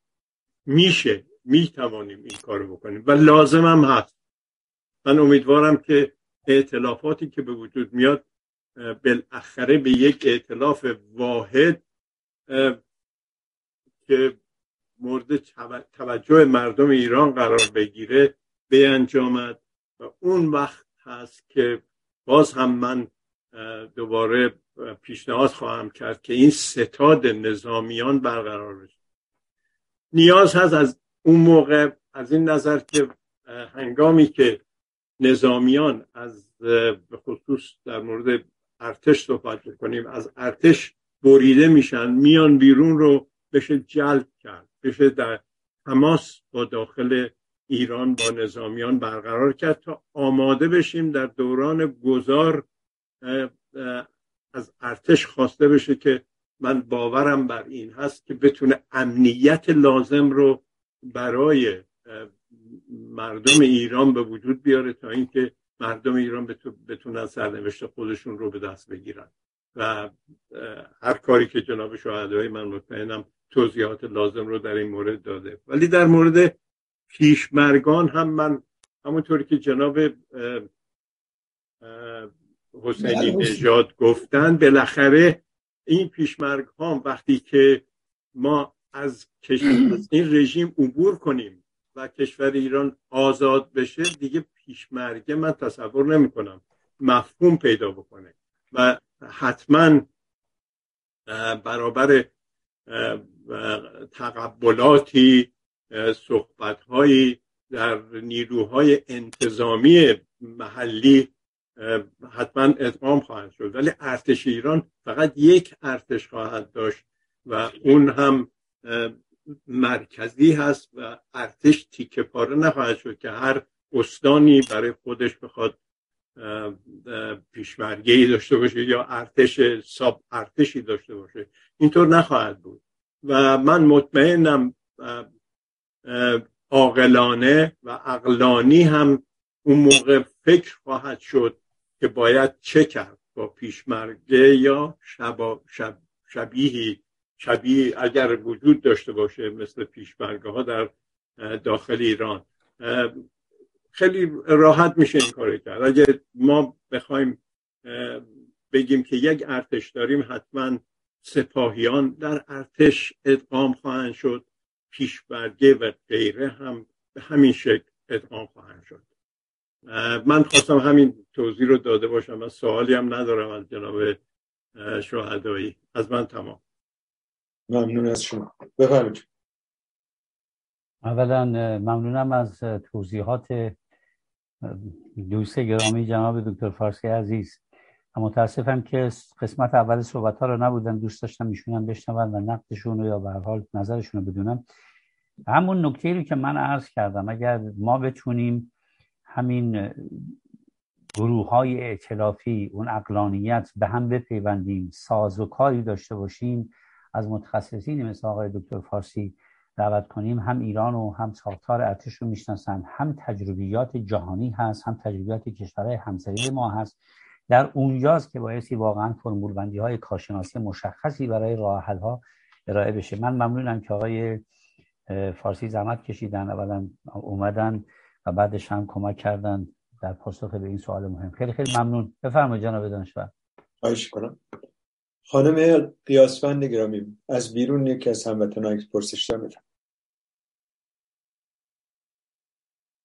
میکروفونتون بسته است. خیلی ممنونم. ببخشید. آقای فرامرز خشکیش از مونیخ نوشتن من با این مرحله بندی آقای شاهدایی موافق نیستم. از نظر من اعتلاف همه با هم ناممکن است و بدون بده و بستانهای قبلی اگر حکومت اسلامی فرو بپاشد اینها تازه به جان هم خواهند افتاد. مگر اینکه اینها قبل از فروپاشی با هم کنار بیایند که من این را در افق نمی بینم ممنونم. مرسی. خب این دوست عزیزمون اولا من از اعتراف همه با هم صحبت نکردم. اعتراف همه با هم صورت نخواهد گرفت. ایشون حق دارن. ائتلاف اون بخش هایی از اپوزیسیون با هم دیگر صورت خواهد گرفت که بر اساس اون عقلانیت سیاسی ضرورت گذار از جمهوری اسلامی رو برای نجات هستی ایران قبول داشته باشند و بعدش هم به سیاست به مثابه امر ممکنات مهارت های پارلمانی گفتگو و بستن قرارداد باور داشته باشن. خیلی از اپوزیسیون اپوزیسیون سوریه هم موفق نشد. اینی که ما فکر بکنیم که همه نحله های مختلف سیاسی در ایران این توانایی رو دارن نه. من در تمام صحبتام وقتی با اپوزیسیون نقد می‌کنم و میگم بخشی از این اپوزیسیون در تاریخ مونده در گذشته مونده و گذر نکرده چجوری می‌تونم باور داشته باشم؟ به ائتلاف همه با هم. در بخش اپوزیسیون مطرح کردم که قبل از انقلاب زن زندگی آزادی گروهی از اپوزیسیون تونسته و تونسته بودن. از اون باورهای گذشته از تفکرات گذشته در حقیقت جدا بشن روی مسئله دموکراسی خواهی توافق بکنن یا به حال به اون اجماع برسن و بعد مسائلی رو که الان امروز امکان حلش نیست مثل تعیین نوع نظام. دوستان رو سریع بطرح بکنیم. بعضی مسائل هستش که اصلا اپوزیسیون نمی‌تونه باش بهش جواب بده. چه توافقی؟ شما در نظر بگیرید الان یه پادشاهی خواه بیاد به یک عضو اپوزیسیون. به به من بگی شما بپذیرید من پادشاهی خواه باشم تا من بیام با شما همکاری بکنم. اولا که بنده اصلا گیرم که پذیرفتم. مگه رأی من رأی مردم ایرانه؟ اینی که به میگن سیاست امر ممکنات است به این مفهوم است. هیچ کدوم از ما اعضای اپوزیسیون در جایگاهی نیستیم که بعضی از مسائل رو به اون یکی بدیم الان. یا دوستی از من بیاد بپرسه از یک جریان دیگه بپرسه بگی شما فدرالیسم رو به من بده. اصلا گیرم که من فدرالیسمم سند و قبالاشم توی کاغذ نوشتم دادم به ایشون. فردا این رأی مردم هست که در حقیقت به این موضوع می‌پردازه. بنابراین صحبت بر این نیست که همه ما امروز سر همه چیز به توافق برسیم. هیچ جای دنیا هم چنین چیزی صورت نگرفته. این دوست عزیز ما یک مثال بیارن بگن در فلان جای دنیا همه اپوزیسیون سر این توافق کرده بودن. نلسون مالدلا وقتی که می‌خواست در حقیقت بعد از اینکه جواب داد تحریم ها سازمان نیزه در حقیقت اسم, اسم سازمانشون بود توافق بکنه با بخشای از حاکمیت که قبلا راستهای در حقیقت دست راستی بودن خود افراد حزب نلسون ماندلا می‌خواستن در حقیقت ترورش بکنن. روزی که هیئت نمایندگی اینها می‌رفتن همدیگر رو ببینن. خود اعضای همین حزب کمین کرده بودن که ترور بکنن. در جریان در حقیقت مبارزات اسپانیا همین اتفاق افتاده. این خاص ما ایرانی ها نیست ما حیولان نیستیم. این تصورم نداشته باشید. انسان حیوان سیاسی است. اگر من بخوام بگم و به همین خاطر اختلاف نظر سیاسی هم داره. ولی اجازه بدید به این شکل نگاه بکنیم. بخشهایی از در داخل کشور ما هم هنوز هستن. ما از یک انقلاب بزرگ زن زندگی آزادی صحبت می‌کنیم ولی صد درصد مردم ایران با انقلاب نیستن و لازم هم نیست باشن همیشه. در بین اپوزیسیون با کافیه های بزرگی از اپوزیسیون داشته باشیم که از اقلانیتی برخوردار باشه که بیاد سر این توافق بکنه که بگه من با این اقلانیت صلاح می‌دونم برای نجات ایران برای آینده مردم ایران برای کشور خودم یک توافق بکنم که جمهوری اسلامی برود. با همه اونایی که خانه توافق با جمهوری اسلامی هستن. جوه در حقیقت من حاضر هستم در حقیقت این رو قبول می‌کنم به لحاظ کلی که ما ایرانی می‌خوایم که در آن سکولاریسم و دموکراسی وجود داشته باشه. به مبانی اعلامیه جهانی حقوق بشر باور داشته باشیم. به رفع تبعیض باور داشته باشیم. خب سر این مسائل کلی که ما می‌تونیم توافق بکنیم. اینه که در حقیقت سر ایران آینده ما بتونیم توافق بکنیم تا بخشهایی شدنیه. تا بخشایش ناشدنیه. اصلا به ما اپوزیسیون نمی‌تونه سر این مسئله به توافق برسه. در همه جای دنیا هم همینه بایستی رفراندوم گذاشته بشه تعیین بشه به فرض نوع نظام چه چیزی هست. و همه و اینجا بپذیرن در حقیقت که به رأی مردم ما باور داریم. اگر همه ما سر این توافق بکنیم که این چیزهای کلی رو قبول داریم و ماشین رأی هم است که داور نهایی نبنده بپذیریم که من نتیجه رأی رو میپذیرم. اگر نپذیریم نتیجه رأی رو خب اون وقت مسئله فرق می‌کنه. پس باید, باید, باید برگردیم بگیم که به اصول دموکراتیک باور نداریم ما در حقیقت ولی همه با هم نخواهد بود بخشهایی از اپوزیسیون که به اقلانی در یک اقلانیت سیاسی میان پای این مسائل می‌تونن در حقیقت چنیکای رو رقم بزنن و در همه دنیا برای کشورهای دیگر دنیا هم همیشه همین بوده. مگر گاندی پیغمبر در حقیقت مقاومت مدنی و پدر در حقیقت استعمار خودش ترور نشد. مگر پاکستان در حقیقت شقه نشد از اونجا. این اتفاقات ممکنه بیفته. جامعه ایران اتفاقا من می‌خوام بگم فرقش با افغانستان فرقش با تمام کشورهای همسایه اینه که بلوغ این جامعه رشد مدنی این جامعه در طول تاریخ خودشون نشون داده. من باور دارم به یک فرهنگ بزرگ ایرانی که ظرفیت بسیار بزرگی داره برای حد حل مسائلش. کاری که الان مردم ایران دارن می‌کنن با جمهوری اسلامی مثال زدنی کاری که زنان ایران کردن. من به بلوغ این جامعه شما اپوزیسیون رو بخشی از این جامعه ببینید. اپوزیسیون 84 میلیون که نفر که نیستش که. اپوزیسیون در نهایت خودش رو تنظیم می‌کنه برآمده و در بین اپوزیسیون هم جریاناتی هستن که در حقیقت زحمت می‌کشن تلاش می‌کنن باور دارن و من به این امیدوار هستم. خیلی ممنون. مرسی از شما.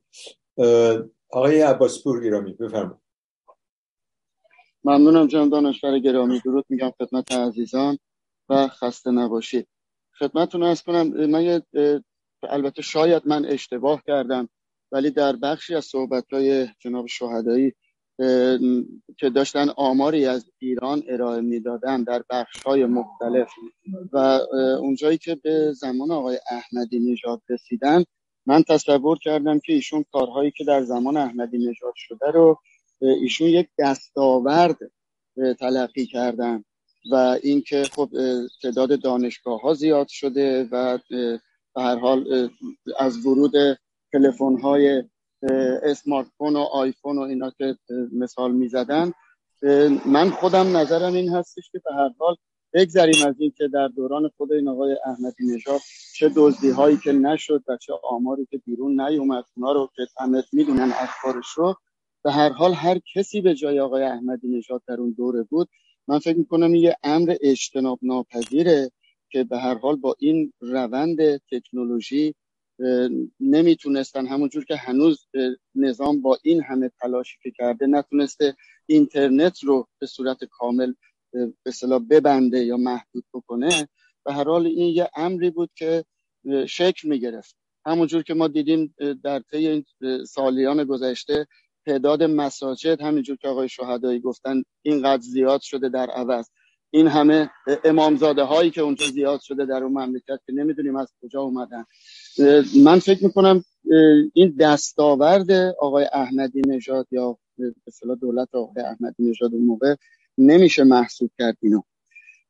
قسمت بعدی هم باز یه سوالی برای من ایجاد شد در پاسخ به یکی از مخاطبین که جناب شهدایی فرمودن که به هر حال در یک نقطه ای گرگ و میش باید یاد بگیرن که به هر حال به یه توافق یا یه ائتلافی برسن.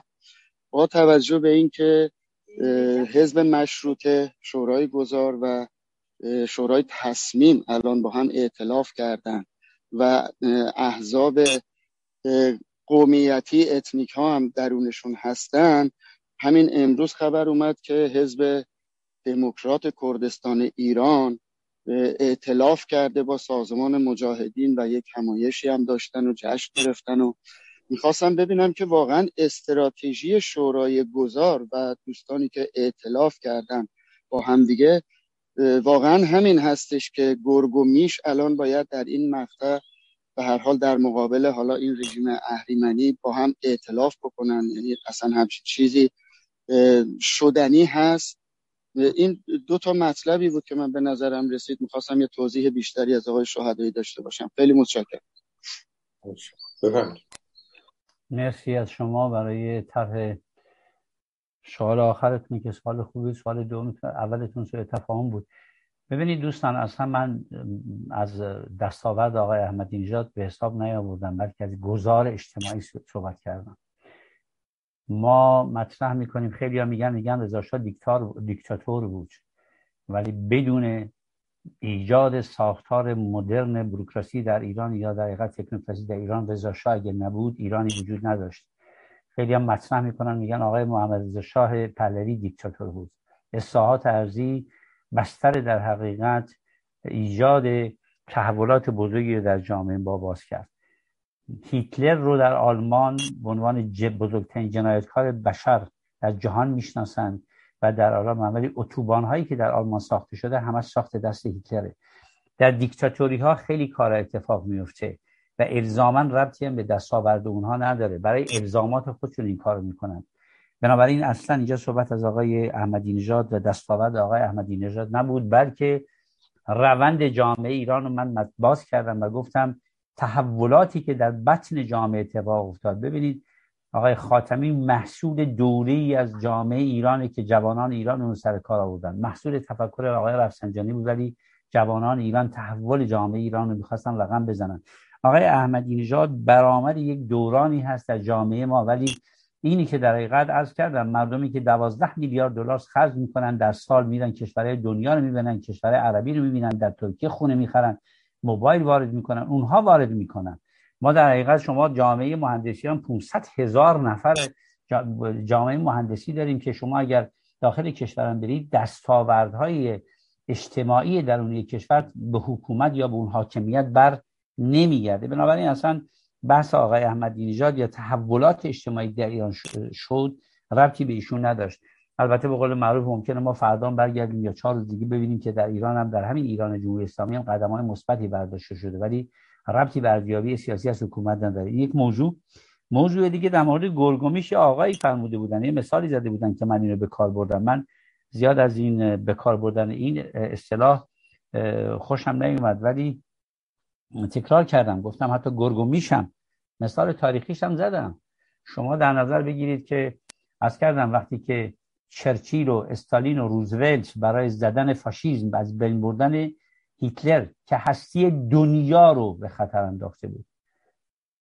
هیتلر قدرت گرفتنش به نوعی محصول دست خود سیاستمداران غربی بود و ابتدا نمی‌دونستن چه کار داره می‌کنه.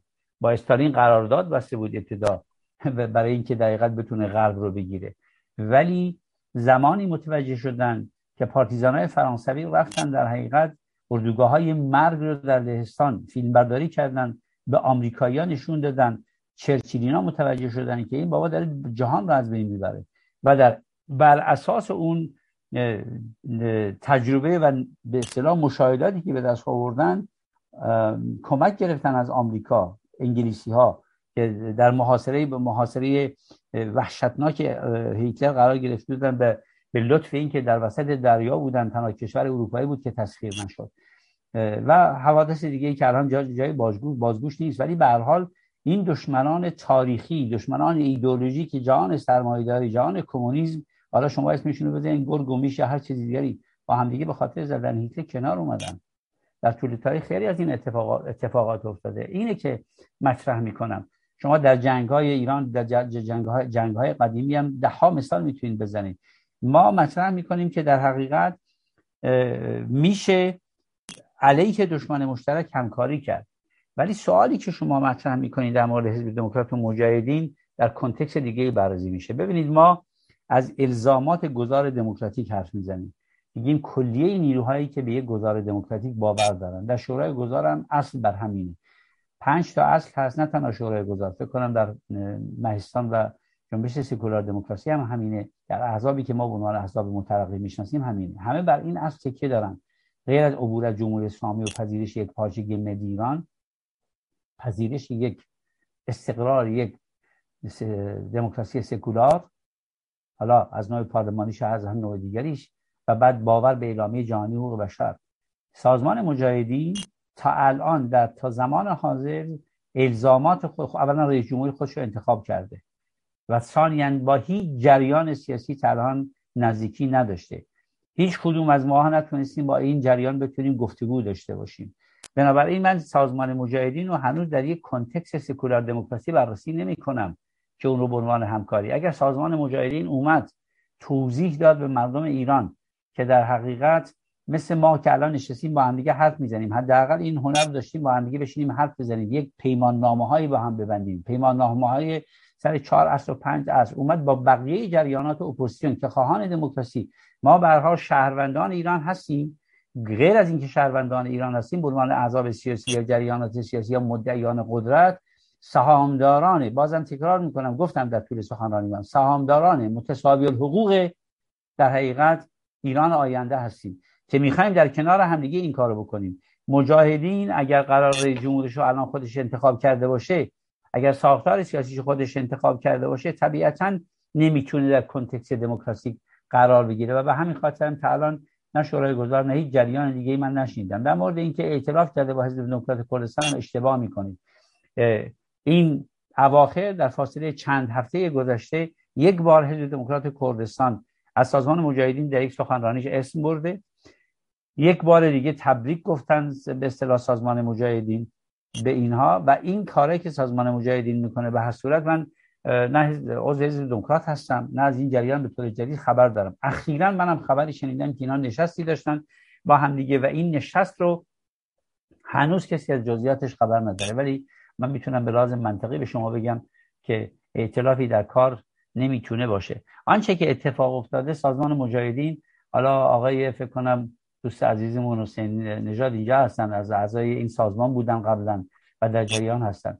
در جری... زمانی هم که در حقیقت ابتدایی که در کردستان حضور داشتن و رفته بودن و به کردستان بعد از اینکه از ایران خارج شدن و قبل از اینکه به عراق برن اونجا در شورای ملی مقاومت بحث خودمختاری کردها رو پذیرفته بودن. این برنامه هنوزم در سازمان مجاهدین هست و سازمان مجاهدین هم اینو داره. الان بحث همین در حقیقت به رسمیت شناختن این شروط همدیگه است. حزب دموکرات کردستان اشتباه می‌کنه. همینجا صراحتا بگم اگر جریانی که هنوز به باورهای دموکراتیک و همکاری دموکراتیک با بقیه اپوزیسیون ایرانی همکار اعتبار اعتقاد نداره و حاضر نیست پای هیچ میز مذاکره بیاد میشینه فقط به خاطر اینکه تو سند سازمان مجاهدین نوشته شده من دموکرات هستم بره با اون ائتلاف بکنه. البته من میگم ائتلاف ائتلافی در کار نیست ولی همکاری بکنه. فقط به خاطر اینکه نوشتن توش خب خود مختاری. حالا سازمان مجاهدین نوشته باشه خود مختاری مگه سازمان مجاهدین می‌تونه به حزب دموکرات کردستان خود مختاری بده؟ همون بحثی که قبلا کردم. ما در حقیقت احزاب اپوزیسیون نمی‌تونیم به همدیگر چیزی بدیم. نه من می‌تونم به احزابی که طرفدار پادشاهی سلطنت هستن به عنوان یک جمهوری خواه پادشاهی بدم. نه پادشاهی خواه می‌تونن در حقیقت به من حقمو که به فرض می‌خوام در ایران آینده فدرالیست باشم یا جمهوری خواهی بدم بدم این مسائل به مردم ایران به رأی مردم ایران برمیگرده. آن جریانی که امروز به این گذار دموکراتیک باور نداره یعنی حاضر نیست در در حقیقت اصول یک گذار دموکراتیک بشینه با بقیه سهامداران این گذار همکاری بکنه طبیعتا تکلیف شو. مردم ایران شما به خوبی این رو تا حالا دیدید کجا در حقیقت؟ همه اعضاب سازمان های سیاسی بیانیه میدن با همدیگه میشینن گفتگو میدن کنفرانس میدن. در کدام؟ از دعوت کنید از سازمان مجاهدین بیاد در مهستان سخنرانی بکنه. ما خودمون تماس گرفتیم با بارها خواستار این شدیم که اینا بیان در مقابل چشم شهروندان ایرانی با بقیه جریانات اپوزیسیون صحبت بکنن. بگن تصوری که دارن در از ایران آینده چیه؟ آیا می‌خواهند در حقیقت می‌خواهند در اون رویای مشترکی که ما ایرانی ها داریم با ما شریک بشن؟ آیا مخالف حجاب اجباری هستند یا نه؟ وقتی که هنوز هوادارهای خودشون با حجاب در تظاهرات شرکت می‌کنند. آیا به خواست به خواست در حقیقت زنان ایران احترام می‌ذارند یا نه؟ اینا سوالاتی است که مردم ایران دارن از اونا. بنابراین بحث من الان سازمان مجاهدین نیست ولی در حقیقت ما در شورای گذار و همه نیروهای دموکرات فکر می‌کنم یک معلفه خیلی خیلی روشنی داریم. ما خواهان بر حقیقت همکاری با جریاناتی هستیم که پایبندیشون رو به عبور از نظام جمهوری اسلامی و استقرار یک نظام دموکراتیک به اصطلاح بر, بر پایه اعلامیه جهانی حقوق بشر اعلام کرده باشد. خیلی ممنون. بله خیلی ممنون. بحث مجاهدین بارها شده و ما به حال همطور که جناب شهده گفتن بحث ما رو اپوزیسیون دموکرات سکولار دموکرات. آقای سایی شما هم بفرمایید. ممنونم. با تشکر از آقای شهدایی. من سوالم به دو بخش تقسیم میشه عملا. اولیش این که من باید بگم که حتما اطلاع داریم. ما سال گذشته سال 2022 در یک سلسله برنامه تقریبا پنجاه و چندی قسمتی به مراحل تهیه و ساخت آلترناتیو پرداختیم با اسم روزگار آلترناتیو.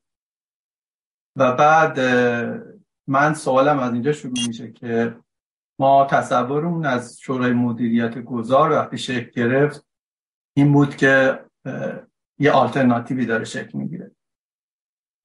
سوال من به اینجا برمیاد که آیا واقعا شما به عنوان عضو شورای گذار موقع تشکیل شورای مدیریت گذار این فکر رو داشتین که آلترناتیو ایجاد کنید یک. دو اگر جوابتون بله هستش آیا فکر می‌کنین موفق بودین و اگر که نه آیا بر طبق حالا اون اصولی که ما به یک سال راجبش صحبت کردیم دلیل این موفق نبودن رو چی می‌دونیم؟ قسمت دوم سوال من برمیگرده به بخش از صحبتاتون که فرمودین شما هم با اعتلافتون با بقیه احزاب جمهوری خواه در راستای کنفرانس جورج تاون هستیم و عملا داریم کمک می‌کنیم به تجمع و اعتلاف بین احزاب برای به قولی افزایش قدرت و نیرو توی اپوزیسیون مقابل جمهوری اسلامی. من سوالم اینه که چطور ممکنه که همچین نیت خوبی در کار وجود داشته باشه. امیدوارم البته این سوال تکراری نباشه. شما یه بخش از صحبت شما رو از دست دادم و سوالا رو. ولی کن یک عضو مهمی از شورای مدیریت گذار آقای حسن شریعت مداری بیان در یک مصاحبه به سراحت تمامی اعضای جورج‌تاون رو زیر سوال ببرن و تمام حرکت ها و کارهایی که کردن و عملا بی‌ارزش کنن. این چطور امکان داره و اینکه آیا این فقط نظر شخصیشون بوده و من هیچ وینست یا بردی در این جور مصاحبه ها نمی‌بینم برای اپوزیسیون. اگه بتونین توضیح بدین که چی بوده پشت این قضیه ممنون میشم از من تمام. مرسی.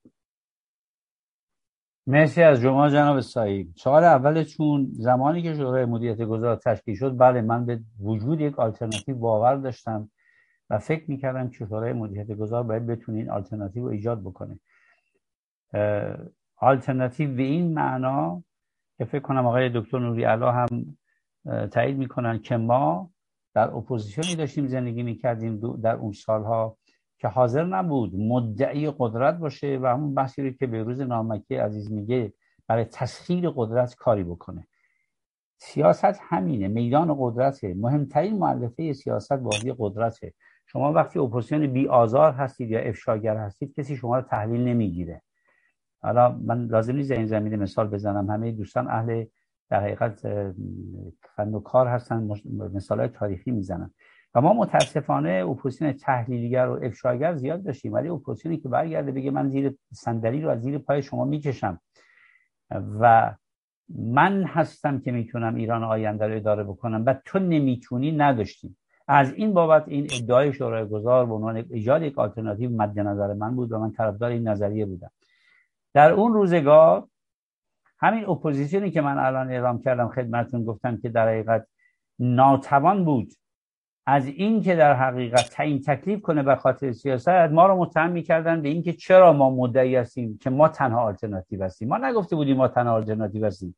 ما اومده بودیم در قافله در حقیقت خواب زدگان خوابشون آشفته کرده بودیم گفته بودیم مدعی قدرت هستیم. شما می‌تونستید باشید. به همه این اعضا و همه این عزیزان گفتیم. ولی متاسفانه اون ضعفی که بود در اپوزیسیون مقابله کردن و در درون شورای گذار هم این گرایش به وجود آمد که بعد ما به علتی که بقیه رو بتونیم جلب کنیم خیلی این فتیله ما تنها آلترناتیو هستیم آلترناتیو بکشیم پایین. این بحثا رو که من می‌کنم آقای نوری به خوبی تو جریان هستن. من مخالف این قضیه بودم همیشه متاسفانه. و هر جامعه احتیاج به آلترناتیو داره و مردم هم کسی که اهل قدرت هست و تعارف نمی‌کنه میگه من اون بیشتر دوست دارم. چرا موفق نشدیم عرض کردم خدمتتون. بخش بزرگش این بود که اون انتظاری رو که ما داشتیم و فکر می‌کردیم اپوزیسیون چنین چیزی رو در حقیقت میپذیره با تمام تلاشی که کردیم اونها بلوکه کردن نیومدن نپیوستن و خود ما موندیم. یعنی حالا اسمش رو میذارید شکست یا هر چیزی شورای گذار. و به هر حال بخشی از اون نقشه راه ما ناقص موند. بخشیش هم به هر حال من فکر کنم ایرادات درونی خود شورای گذار بود که نبایستی بیش از حد ممکن یا زیاد منتظر این اپوزیسیونی که حاضر نیست جواب بده می‌موند. البته این تنها مختص شورای گذار نیست من به شما بگم. اپوزیسیونی که سالهای مهاجرتش بیش از حد طولانی شده همین بلا سرش میاد. من این رو با صمیمیت دارم مطرح می‌کنم. نه قصدم ارزیابی این بره. ما سال 2021 آقای نوریالا شاید تو جریان باشن. ما واقعا با آقای رضا پهلوی پیشنهاد کردیم از طرف شورای گذار بیاد یک هیئت نمایندگی برای صدای مردم ایران تشکیل بدید که برین سازمان ملل متحد پارلمان اروپا. همین کاری که الان با همین سیلبریتی انجام میدن. اصلا هم نگفتیم. گفتیم پنج نفر کافیه توش باشن. و حتی پنج نفر که اسم بردیم یک نفرش فقط از شورای گذار گفتیم باشه. بنابراین خیلی از به هر حال اعضا و اجزای اشتباه کرده. ما در شورای گذار حداقل می‌تونم اینو به شما بگم. به عنوان کسی که شاهد و ناظر این بودم در ارتباط با اینکه اپوزیسیون جلب کنیم زحمات زیادی کشیدیم. پاسخ نگرفت. دلیل شاید این باشه. ضمن اینکه ما خودمونم در درون خود شورای گذار هم امروز که دارم فکر می‌کنم باعث کنسپتمون رو وقتی جواب نمی‌گیره عوض می‌کردیم و نکردیم. بیش از حد روی این استراتژی که جواب نمی‌گیره موندیم. نباید این کارو می‌کردیم. به طور استراحتا حتی من می‌تونم بگم اینو در درون شورا هم مطرح کردم. از انتخابات وقتی که انتخابات آقای رئیسی اومد و مردم ایران نه بزرگی گفتن به جمهوری اسلامی از اون به دوره به بعد ما باید استراتژیمون عوض می‌کردیم. نکردیم نتونستیم. در مورد صحبت های آقای شهید مدعی در مورد جورجتان آقای سعی از من مصاحبه رو نشنیدم. آخرین صحبتی که از ایشون شنیدم امروز در مورد همین منشور محسایی که بیرون اومده منشور مثبت ارزیابی کردن. در جلسه که ما داشتیم با هم دیگه در حقیقت. ولی اینی که در مورد جورجتان چه صحبتی کردن واقعا من اینو نشنیدم. ولی نظر خود ما این هست که جورج تاون به ویژه وقتی که خانم شیرین عبادی آقای محتدی توش هستن و از اون حالت سلبریتی در اومد و به حال خودشون بارها و بارها گفتن و من شاهد این هستم که اینها می‌خوان اینو توسعه بدن.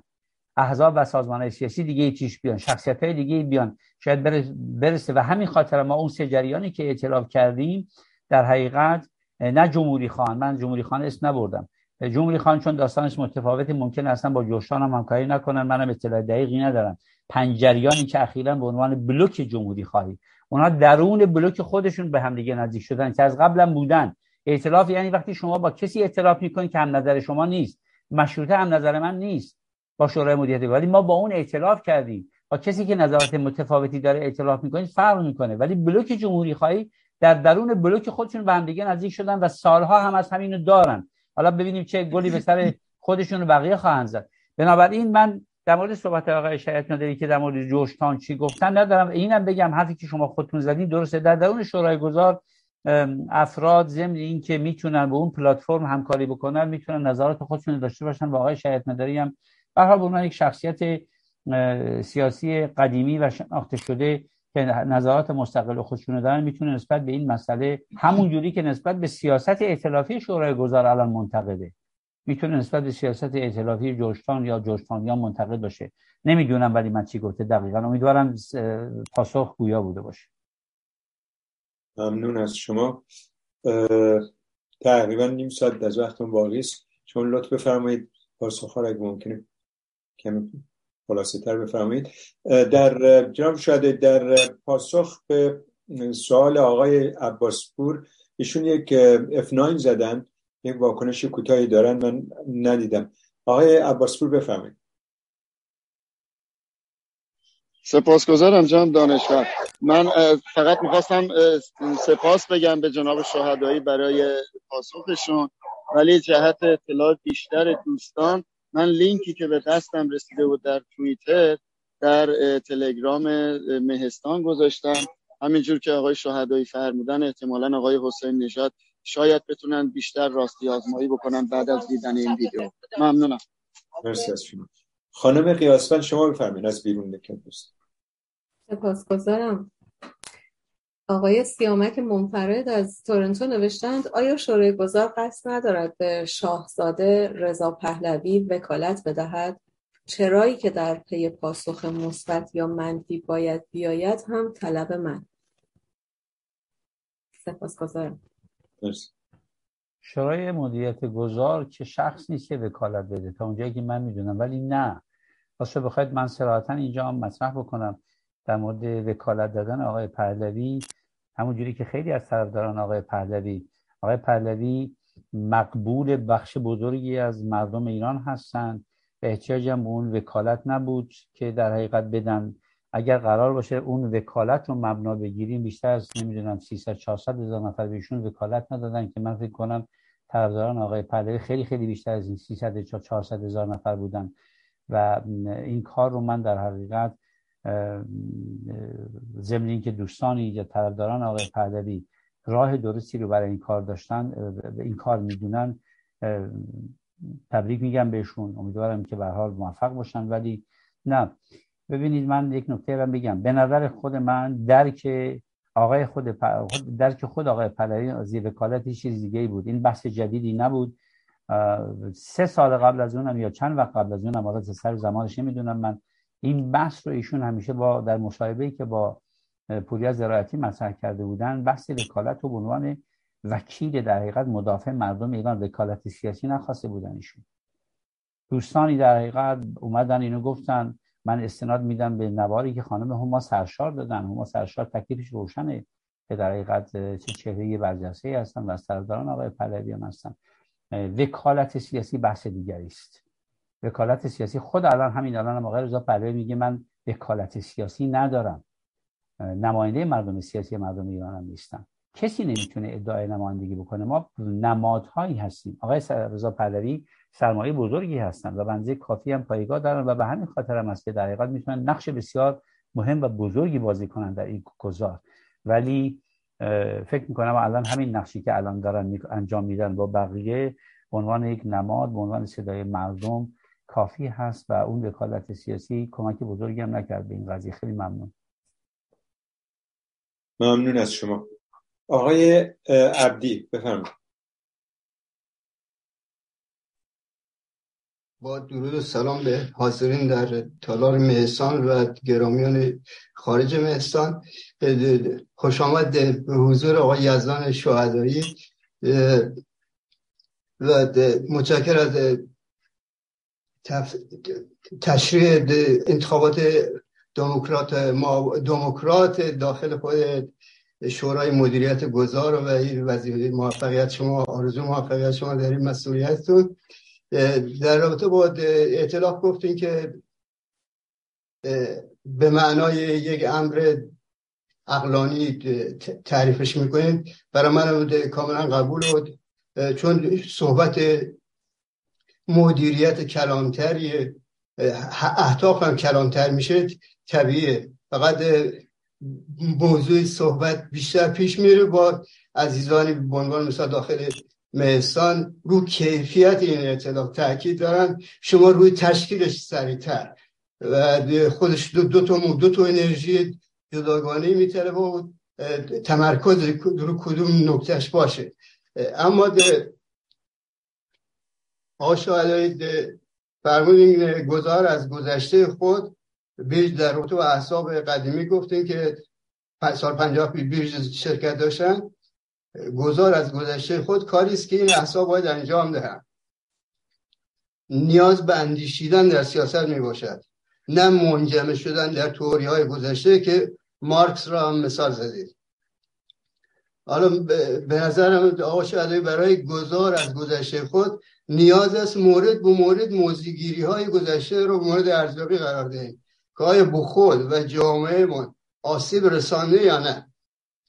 بعد این اشتباهات ایدئولوژی تنها به یک مورد هم ختم نمیشه. هم فلسفه داشتن که باید این فلسفه رو بتوان به نقد کشید.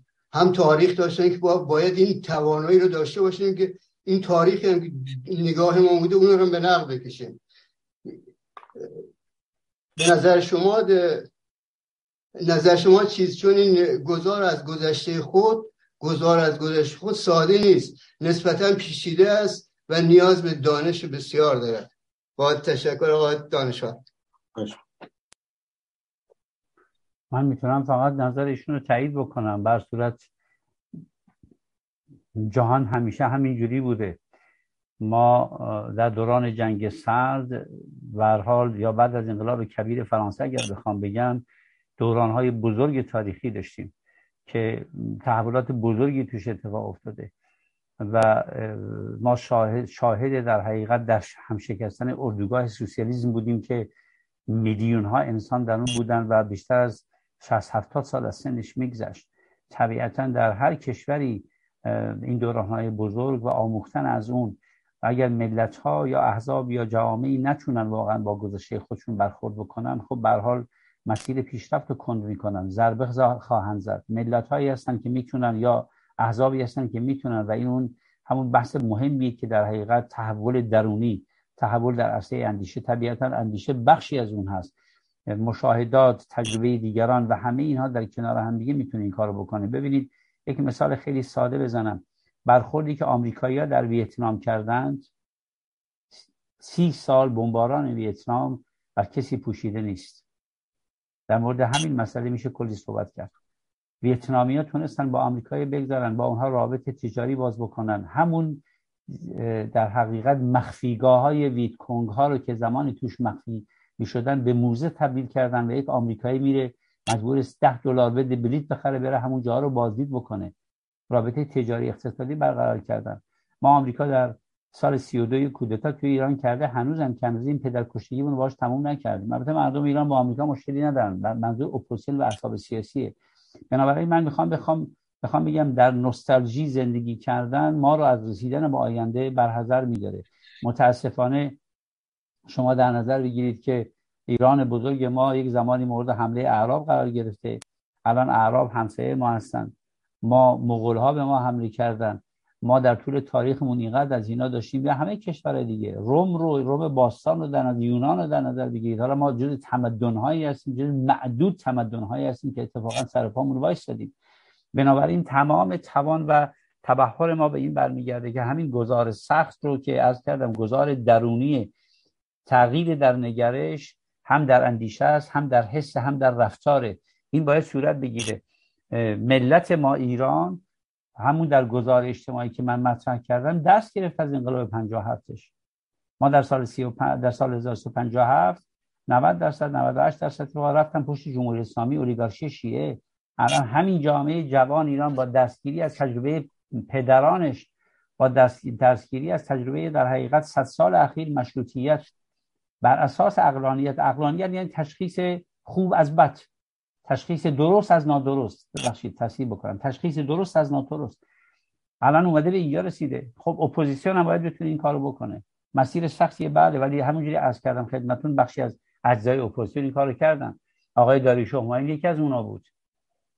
خب ما در خود اپوزیسیون هم شخصیت های برجسته داشتیم که به حال تونستن درس بگیرن و به اصطلاح گام هایی رو به جلو بیان. امیدوارم در بین ما اپوزیسیون هم اشخاصی باشن که بتونن یا نقش تعیین کننده ای دارن بتونن این کارو بکنن. جناب عبدی مسیر سختی است ولی چاره ای نیست. آن که خواهان رسیدن به آینده است باید کوله گذشته رو ول بکنه و بره. در تمام زندگی خصوصی هم همین مسئله است. امیدوارم جوابم قانع کننده باشه. ببخشید جناب دانشور بفرمایید. خواهش می‌کنم. خانم قیاسان چون هموندان داخل تو نوبت هستن من سعی می‌کنم بیشتر هموندان داخل رو می‌خواید چند تا سوال رو با هم بپرسید من کوتاه جواب بدم. برای کسی شاید اگر اینجوری کمک بکنه نمی‌دونم. هر حال بستگی داره به سوال دوستان دیگه. بفرمایید. شما حالا هر خودتون سلام می‌دید. ولی و الان ما 25 دقیقه فعلا وقت داریم. آقای دانشگر شما یک زدیم بگید خیلی ممنون. خب به آقای شهدایی در واقع باب دیالوگ رو بستن و گفتن دانشور یعنی من عقاید خودم رو دارم در حالی خب این عقاید در واقع می‌خواست عقایدی رو که موسوم به عقاید سیاسی شورای مدیریت گذار نقد کنه و در واقع مدل دیگه ای رو ارائه بده. خب ما میپذیریم. چون گفتن سوال کنیم منم سوال کنم ولی برای که سوال با مشخص کنم باید مجبورم یک افنو هم باید می‌زدم پاسخ میدم با آقای حسین نجات چیزی که آقای حسین نجات فرموده این بود که این مسئله پیشمرگه ها اینجوری حل شده بوده که فقط حفظ نظامات داخلی کردستان داشته باشن. من حالا پیدا کردم براتون می‌خورم برنامه و اساسنامه حزب دموکرات کردستان مصوب کنگره 16 هم. ماده 12 هم تامین امنیت در کردستان بند دو. وظیفه ارتش فدرال حفاظت از مرزهای کشور است و تا آنجا که به کردستان مربوط است این امر به طور مشترک و با توجه به حضور نیروی پیشمرگی کردستان محقق خواهد شد. یعنی اگر ارتش مسئله رو مرز در قسمت کردستان داره باید با پیشمرگی هماهنگ کنه. ارتش فدرال حق ندارد در امور داخلی مداخله نماید. یعنی حکومت دموکراتیک در آینده اگه تشکیل بشه ایران و یه ارتش ملی هم داره و ارتش ملی اجازه نداره بیاد. توی مثلا کردستان یا تو مرزهای کردستان با عراق مشکلی پیش میاد مگر اینکه با پیشمرگا قبلا هماهنگ کرده حالا من این بحث می‌ذارم کنار چون بحث امروز ما نیست و اصولا این جریانات به نظر من فدرال فدرال فدرالیستی در واقع بیشتر تجزیه طلب تا فدرال به خاطری که اگه به برنامه نماش نکنیم فقط تجزیه طلبیه توش. اما سوال من اینه از جناب شهدایی.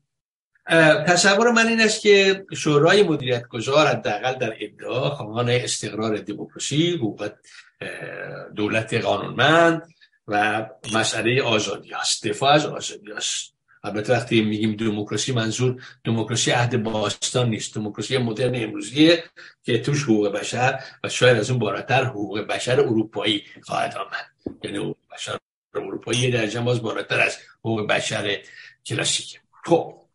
اگر اینطوری باشه داستان بنابراین قاعدتا توی یه چنین تشکیلاتی که چند تا فدرالیست وجود دارن لابد صحبت شده. من می‌خوام این سوال رو به عنوان سخ... از سخنگوی این شورا بپرسم. فکر کنم حق طبیعی من باشه که بپرسم.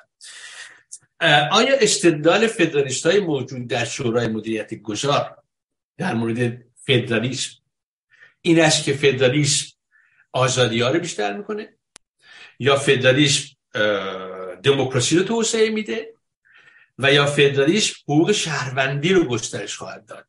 دلیلشون چیه؟ اگر اگر شورای مدیریت گذار می‌خواد برای آینده ایران یک حکومت دموکراتیک مدرن مبتنی بر حقوق بشر برقرار کنه اینجا فدرالیسم جایگاهش چیه؟ برای که ما می‌دونیم که فدرالیسم فی نفسه رفتی به آزادی و دموکراسی نداره. شما پاکستان هم کشور فدرال دارین تو آفریقا هم پر از کشور فدرال هم بدترین دیکتاتوری جهان هم است. من می‌خوام که پاسخ شما به عنوان نماینده و سخنگوی این جریان در مورد عقاید این دوستان نزدیک شما که سالها یا ماها با هم سرکنی در مورد دفاع از فدرالیسم چیه؟ چون ما از آقای حسن شرید مداری دائم میشنویم که میگه منم طرفدار فدرالم. فدرالیسم. این, این موضوع چیه؟ یعنی فدرالیسم گفته شده از طرف رفقای فدرالیسم فدرالیسم شما به کدوم بخش از توسعه در یک نظام دموکراتیک کمک خواهد کرد؟ آزادی ها خیلی مشخص قانونمندی حقوق شهروندی و یا دموکراسی. کدوم میکش مثل بفرمایید.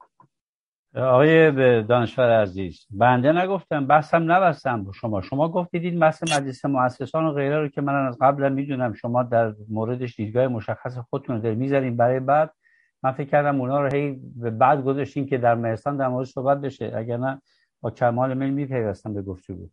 در مورد این مسئله خدمتتون عرض بکنم. ببینید به نظر من خود احزاب دموکرات احزاب فدرال درک درستی از این مسئله ندارند. متوجه هستید دوست عزیز خدمتتون. اولا در شورای گذار ما اصلا فدرالیسم حرف نزدیم. آقای حسن شهید نظر شخصی خودشون میگن.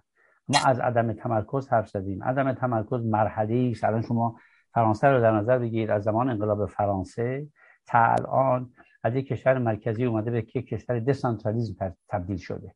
الان حدود سه هزار من فکر کنم کمونهای مختلفی هستن.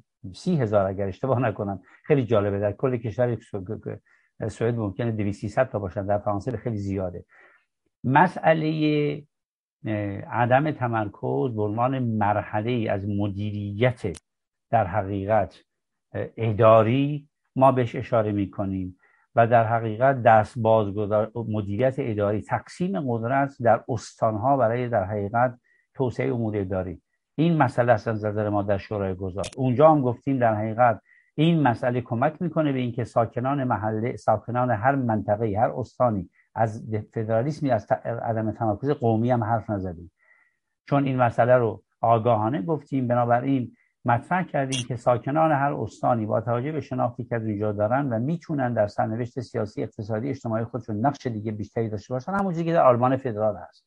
در آلمان فدرال نمونه خیلی خوبی برای من در مورد این. من می‌تونم همین مثال بزنم. ما از فدرالیسم آقا شاید نده حرف می‌زنه بس ما در مورد فدرالیسم می‌تونیم حرف بزنیم. به نظر من دوستان عزیز ما در ببینید من اصلا باور ندارم که این دوستان ما تجزیه طلب هستن. شما از باور حرف می‌زنید بر اساس سندی که می‌خونید من اصلا میگم تجزیه طلب نیستم. آینده نشون خواهد داشت ما یک مشکل داریم. مثل خیلی از مشکلات دیگه. جامعه ایران بخشای از جامعه ایران اون بخشای از جامعه ایران اون رنسانسی رو که من مطرح کردم اون گزار اجتماعی رو انجام ندادن. شما در نظر بگیرید اینم واقعا خدمتون از بکنم. چون من خودم کرد هستم اینو میگم. شما کردی رو در نظر بگیرید که چهل سال تمام در حقیقت جمهوری اسلامی مثل یک منطقه در حقیقت اشغال شده باش برخورد کرده. بذارید اینجا من خدمتتون رو بگم. ما درد همدیگه رو بفهمیم. در چارچوب فقط کلمات نمیشه. رنج و تبعیضی رو که بر دیگران رفته ارزیابی کرد. من زمانی که انقلاب زن زندگی آزاد اتفاق افتاد با دوستان کرد همشهری خودم که صحبت می‌کردن اینها می‌گفتن و میترسیدن می‌گفتن ما ممکنه دوباره تنها بمونیم. و اگر پامونو بکشیم وسط همون جوری که چهل سال تنها موندیم. وقتی که مردم ایران گفتن کردستان چشم و چراغ ایران همون دوست برای من نوشت گفته نوشته بود که من چشمام پر اش شد. و من می‌دونم که از این بعد تنها نخواهم بود در ایران. شما اینو دیدین در تمام آرامستان هایی که پدران و مادران کرد فرزندانشون رو دفن می‌کردن به کردی می‌گفتن فرزند ایرانه. کبوتر سالم که پرواز می‌دادن اینو می‌گفتن. بنابراین بذارید من اینو بگم ما دردهایی رو داریم که جمهوری اسلامی ایجاد کرده بیشترشو. بحث هویت طلبی با بحث راه حل سیاسی قاطی شده. من هیچ اشکالی نمی‌بینم که یک شهروند کرد یا به اصطلاح از نظر من فدرالیسم مساوی تجزیه هستن نیست. همونجوری که در آلمان فدرالیسم تجربه نکرده همونجوری که در حقیقت چند کشور آلمانی زبان هیچ وقت نتونستن به هم دیگه بپیوندن. ایران سرزمین ویژه ویژگی خودش هم داره. به نظر من فدرالیسم معنای دموکراسی نیست. خیلی از کشورهای عدم تمرکز رو می‌بینیم که در حقیقت یا فدرال رو می‌بینیم که دیکتاتوری دموکراسی توشون نیست. خیلی از کشورهای متمرکز هم می‌بینیم که دموکراسی دارن. بنابراین این مقوله ربطی به دموکراسی نداره به طور مشخص. و الزاما این نیست که اگه کشوری فدرال دموکراتیک شده یا به فرض عدم تمرکز دموکراسی شده و اگه غیر از این باشه عکسشه. نه. دموکراسی فدرالیسم به معنای اینکه در ویژگی هایی که در یک کشور وجود داره تقسیمات استانی و اختیارات معینی در اون استانها می‌تونه کمک بکنه. و بعد ما صاحب واقعا تعارضات فرهنگی زیادی هستیم. اینو من خدمتتون عرض بکنم. ببینید چابو و کلیشه‌ای که ما داریم بهتره که شما هیچ وقت نمی‌تونید در من همیشه با خانم‌ها که صحبت می‌کنم یه مسئله رو من میگن میگن شما هیچ وقت نمی‌تونید در یک زن بفهمید که وقتی روسری وقتی میگه مبارزه با حجاب اجباری یعنی چی. شما اقلیت هایی رو ما داریم که بهشون ظلم شده تبعیض ممکنه به من مثلا این حس حس نداشته باشم. ولی من می‌خوام مطرح بکنم به نظر من ما در یک روند آشتی ملی در یک روند همگرایی سیاسی و ملی که با هم دیگه داشته باشیم این صحبت میشه. من بذار یک مثال خیلی ساده بهتون میگم باورتون نمیشه. من با همین چند روزی با کنگره ملیت ایران یه جلسه داشتیم. کنگره ملیت ایران تمام جریانات فدرالیست جمع هستن. وقتی که صحبت می‌کردیم با این دوستان این به من میگفتش که شما فرقتون با ما اینه که شما خواهان گذار از جمهوری اسلامی هستید ما خواهان گذار از ساختاری هستیم که ما به ما ظلم کرده. گفتم میشه اون ساختار رو برای منم توضیح بدی توضیح داد گفت این ساختار آب ایران رو نابود کرده جنگلش رو نابود کرده. بعد نمی‌دونم تبعیض هست فلان هست آزادی نیست. گفتم من دوست عزیز اون ساختاری که تو میگی که منم خواهان همونم که. این که ساختاری نیست که تو بخوای در از طریق گذر فدرالیسم دست بیاری. بنابراین من می‌خوام به شما بگم واقعیت قضیه اینه که فهم عمومی نسبت به این مسائل بر اثر فقدان دیالکتیک. یعنی دموکرات که شما ازشون می‌خونید بذارید من خدمتتون بگم. ما به عنوان شورای گذار از حزب دموکرات از همه احزاب اتنیک سالهاست خواستیم. اصلا همون آقای حسن شریعتمداری که شما که طرفدار فدرالیسم خودشون بهشن آقا جان شما درکتون از فدرالیسم در یک مقوله در یک کاغذ دو صفحه‌ای ارائه بدید که ما فردا در مجلس مؤسسان که میشینیم بدونیم منظور شما چیه. الانم همون چیزی که من به شما گفتم وقتی که کانون صنفی معلمان بیاد مطالبات خودش رو مطرح می‌کنه. جنبش زنان الان ایران برای فردا در کنگره ملی ایران باید مطالبات خودش رو تنظیم کنه. اعضاب اعضاب کل هم این کارم بکنم هیچ دعوایی هم نداریم با هم دیگه. اون برنامه برنامه هم که نوشتن برنامه خودشونه. فردا اگر می‌خوان چارچوب جغرافیای سیاسی ایران چیزی که در سازمان ملل به عنوان شناسنامه ایران نوشته شده در حقیقت به رسمیت شناخته شده کسی نمی‌تونه به همش بزنه. شما کردستان عراق رو دیدید برای این دوستان باید تجربه بزرگی باشه. در داخل خود کردستان اقلیم کردستان 90 درصد دیده می‌دونم چند درصد رأی آوردن. مگه تونستن جدا بشن از کردستان؟ بنابراین بحث این نیست. من به نظر من خلاصه بکنم صحبت. ما در شورای گذار واقعیت قضیه که خارج شده بحث خیلی عمیقی سر این مسائل پلتفرمی هست. ما عدم تمرکز رو مطرح کردیم. اون دوستان بهش پیوستن. نظر خودمون خود ما شخصا هر کدوم از آن نظرات متفاوتی داره. درک ما از قضیه که در اون اسناد اومده خدمتتون عرض کردم به عنوان عدم تمرکز درکمون در حقیقت تقسیم قدرت اداری در استانها هست. ولی دوستانی که فدرالیسم مطرح می‌کنن فدرال به عنوان یک سیستم اداری کشور در غرب وجود داره. چیزی نیست که این دوستان از خودشون در آورده بودن. شما در مستعمرات قدیم انگلیس ببینید در کانادا در استرالیا در نمی‌دونم آلمان همه جا فدرالیسم هستن. در کشور ما اگر بخواد این بشه باید طرحهای مشخص کارشناسی داده بشه و به نظر من دوستان ما برخی از اون مسائلی رو که در اون برنامه‌هاشون میارن ترکیبی از در حقیقت تعارضات هویتی به خاطر اینکه چهل سال در حقیقت سر این مسئله مشکل داشتن. خب من چند وقت پیش یک عکسی رو دیدم از یک نفر کرد که در همین توییتر لباس کردیش رو پوشیده بود گفته بود میپوشم تا چشم هر کسی در بیاد تا چشم اون کسی که دوست نداره در بیاد. ببینید من اینو آنالیز رفتم تو فکر واقعا. که عقده شده برای یک کرد که لباسش رو بپوشه و مردم قبول بکنن اینو که همونجوری که هست. آخه مسئله فرهنگیه. بنابراین ما قبول بکنیم که واقعیت قضیه که تبعیض که میگیم رفع تبعیض که اومده در جمهوری اسلامی جمهوری اسلامی سرویس کرده. شما بلوچستان رو نگاه کنید. شما هر جای دیگر ایران که فشار میدیم ما در اون برنامه در اسناد شورای گذار به پنج گسل اشاره کردیم که هر پنج گسل مثل آتش فشان در حقیقت انرژی زیرشه و واقعیت همون تبعیض هاست. اگر ما ما چاره ای نداریم. ما در حقیقت فکر کنم هم اون ور هم این ور. بذارید خیالتون راحت کنم. از سه تا extremist باید دوری کرد. extremist یا بنیادگرای ناسیونالیستی. چپ ناسیونالیستی از هر. چیزی که از هر که می‌خواد. و مذهبیش. تمام کسانی که در حقیقت extremist مذهبی هستن extremist ناسیونالیستی هستن و extremist چپ هستن اینها ضرر می‌زنن به جامعه ایران. در صد سال اخیر گذشته ما اینو دیدیم. بنابراین ما احتیاج به این داریم در جامعه با تعادل بشینیم سر همین مسائل صحبت و گفتگو بکنیم. و اگر من از این بابت میگم وقتی عبدالله مهتدی جرأت می‌کنه در جورج تاون میشینه بغل دست آقای پهلوی و این رو الان عبدالله مهتدی بیشتر از اینکه طرفداران سلطنت خود کردا دارن بهش پشت میدن. علیش بیانیه میدن اعلام میدن ما باید این کلیشه ها رو بشکنیم. ما باید بشینیم. مثل الان مولوی عبدالحمید چه کار می‌کنه مگه؟ سخنرانیایی که مولوی عبدالحمید جمعه می‌کنه که تمام حقوق شهروندیه که. به عنوان یک رهبر مذهبی. من فکر می‌کنم باید اون فضا رو داشته باشیم در کنار همدیگه صحبت بکنیم. به این نوشته ها هم خیلی نباید توجه کرد. ما شرقی ها آدمای عجیبی هستیم. دو صد نوشته رو با یک کلام خوب میشه واقعا رفش کرد جناب دانشور. نظر من اینه. امیدوارم کافی بوده باشه. خیلی ممنون. ممنون از شما. دوستانی که برای دوباره وقت گرفتن چون وقتمون محدوده وقت میدم به دوستانی که تون ده دقیقه بیشتر فرصت ندیم. هنوز صحبت نکردن. هموند جدید گرامی که تازه تشریف بردن جلسه اول آقای هاروت شما بفرمایید. خیلی ممنون. آقای شهدایی بسیار جالب بود آماری که دادید و تقریبا جامعه شناسی ایران رو در بگیم دههای بعد از انقلاب و قشنگ باز کردید. خیلی جالب بود. امیدوارم که آمار یک مقدار دقیق باشه که اون نتایجی رو که گرفتید صحیح بود. اوکی. ما مشکل های زیادی داریم. نه فقط در این مشکل ها رو نه فقط حکومت اسلامی درست نکرده و تا از اون قدیم هم بوده. در دوران تقریبا می‌تونم بگم هزار سال ما مشکل داشتیم. هنوزم به نتیجه نرسیدیم.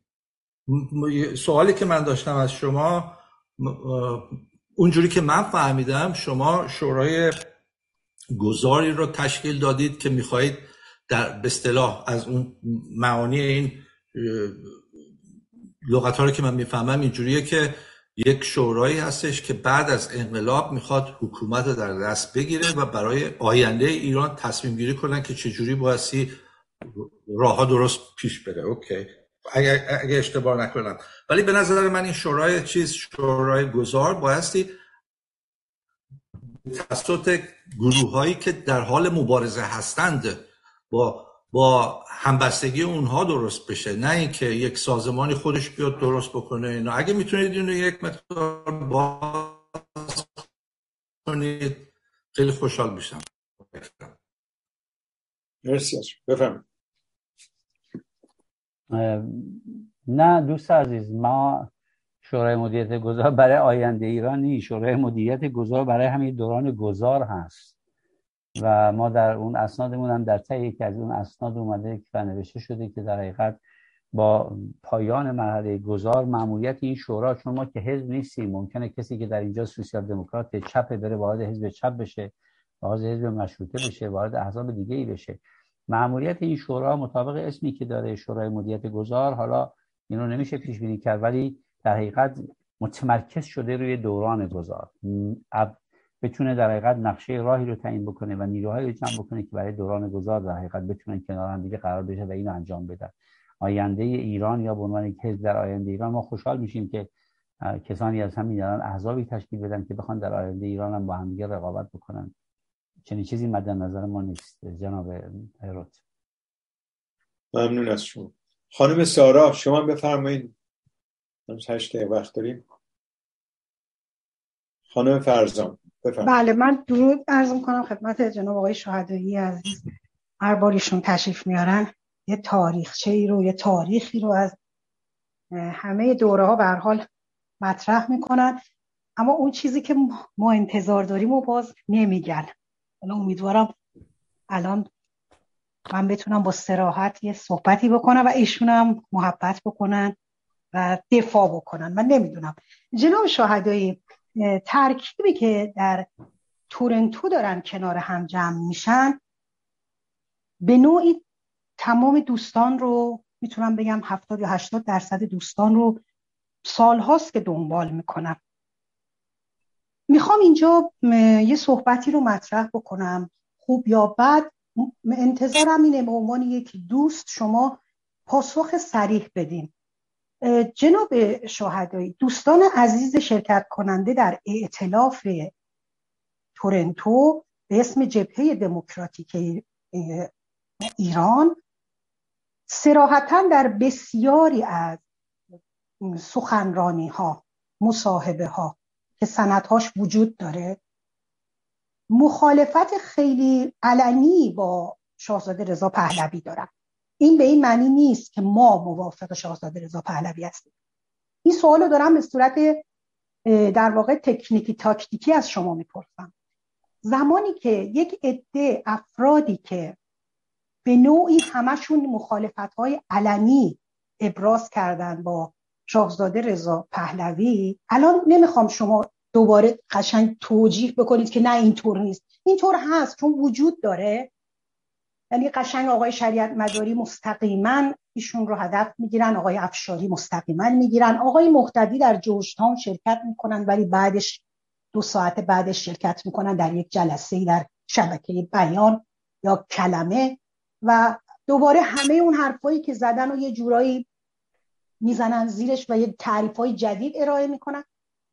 آیا قطبی کردن جبهه جبهه تحت عنوان جبهه دموکراتیک که در اون سران احزاب کرد و کمله هستند دوستان قدیمی اصلاح طلبانی که وارد این مجموعه ها شدن گروه های مشخصا گروه های گروه هایی که آقای علی افشاری همکاری می‌کنن باشون شورای مدیریت گذار که خب همیشه در یک حاله از ابهام در مه راه رفته و گهگاهی هم این ور بر بالاخره.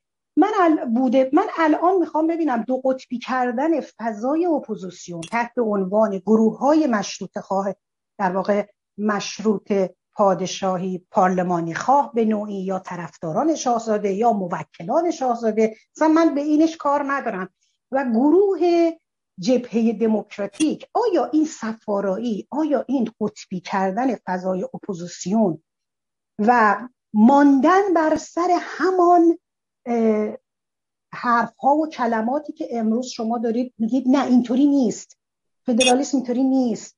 معنای این تجزیه طلبی نیست.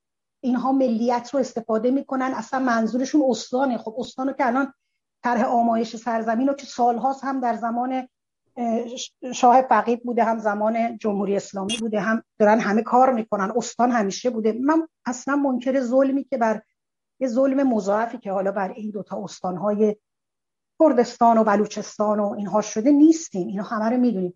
ولی می‌خوام ببینم این ماندن بر سر یک سری موازه منافع ملی مد نظرم اینجا و قطبی کردن فضای اپوزیسیون در این زمان که ما داریم می‌بینیم جمهوری اسلامی داره در دقیقه های پایانی جام زهرش رو مینوشه که بر سر قدرت بماند و داره با همه دست میده. آیا این دو قطبی کردن به صلاح در واقع اپوزیسیون ایران هست؟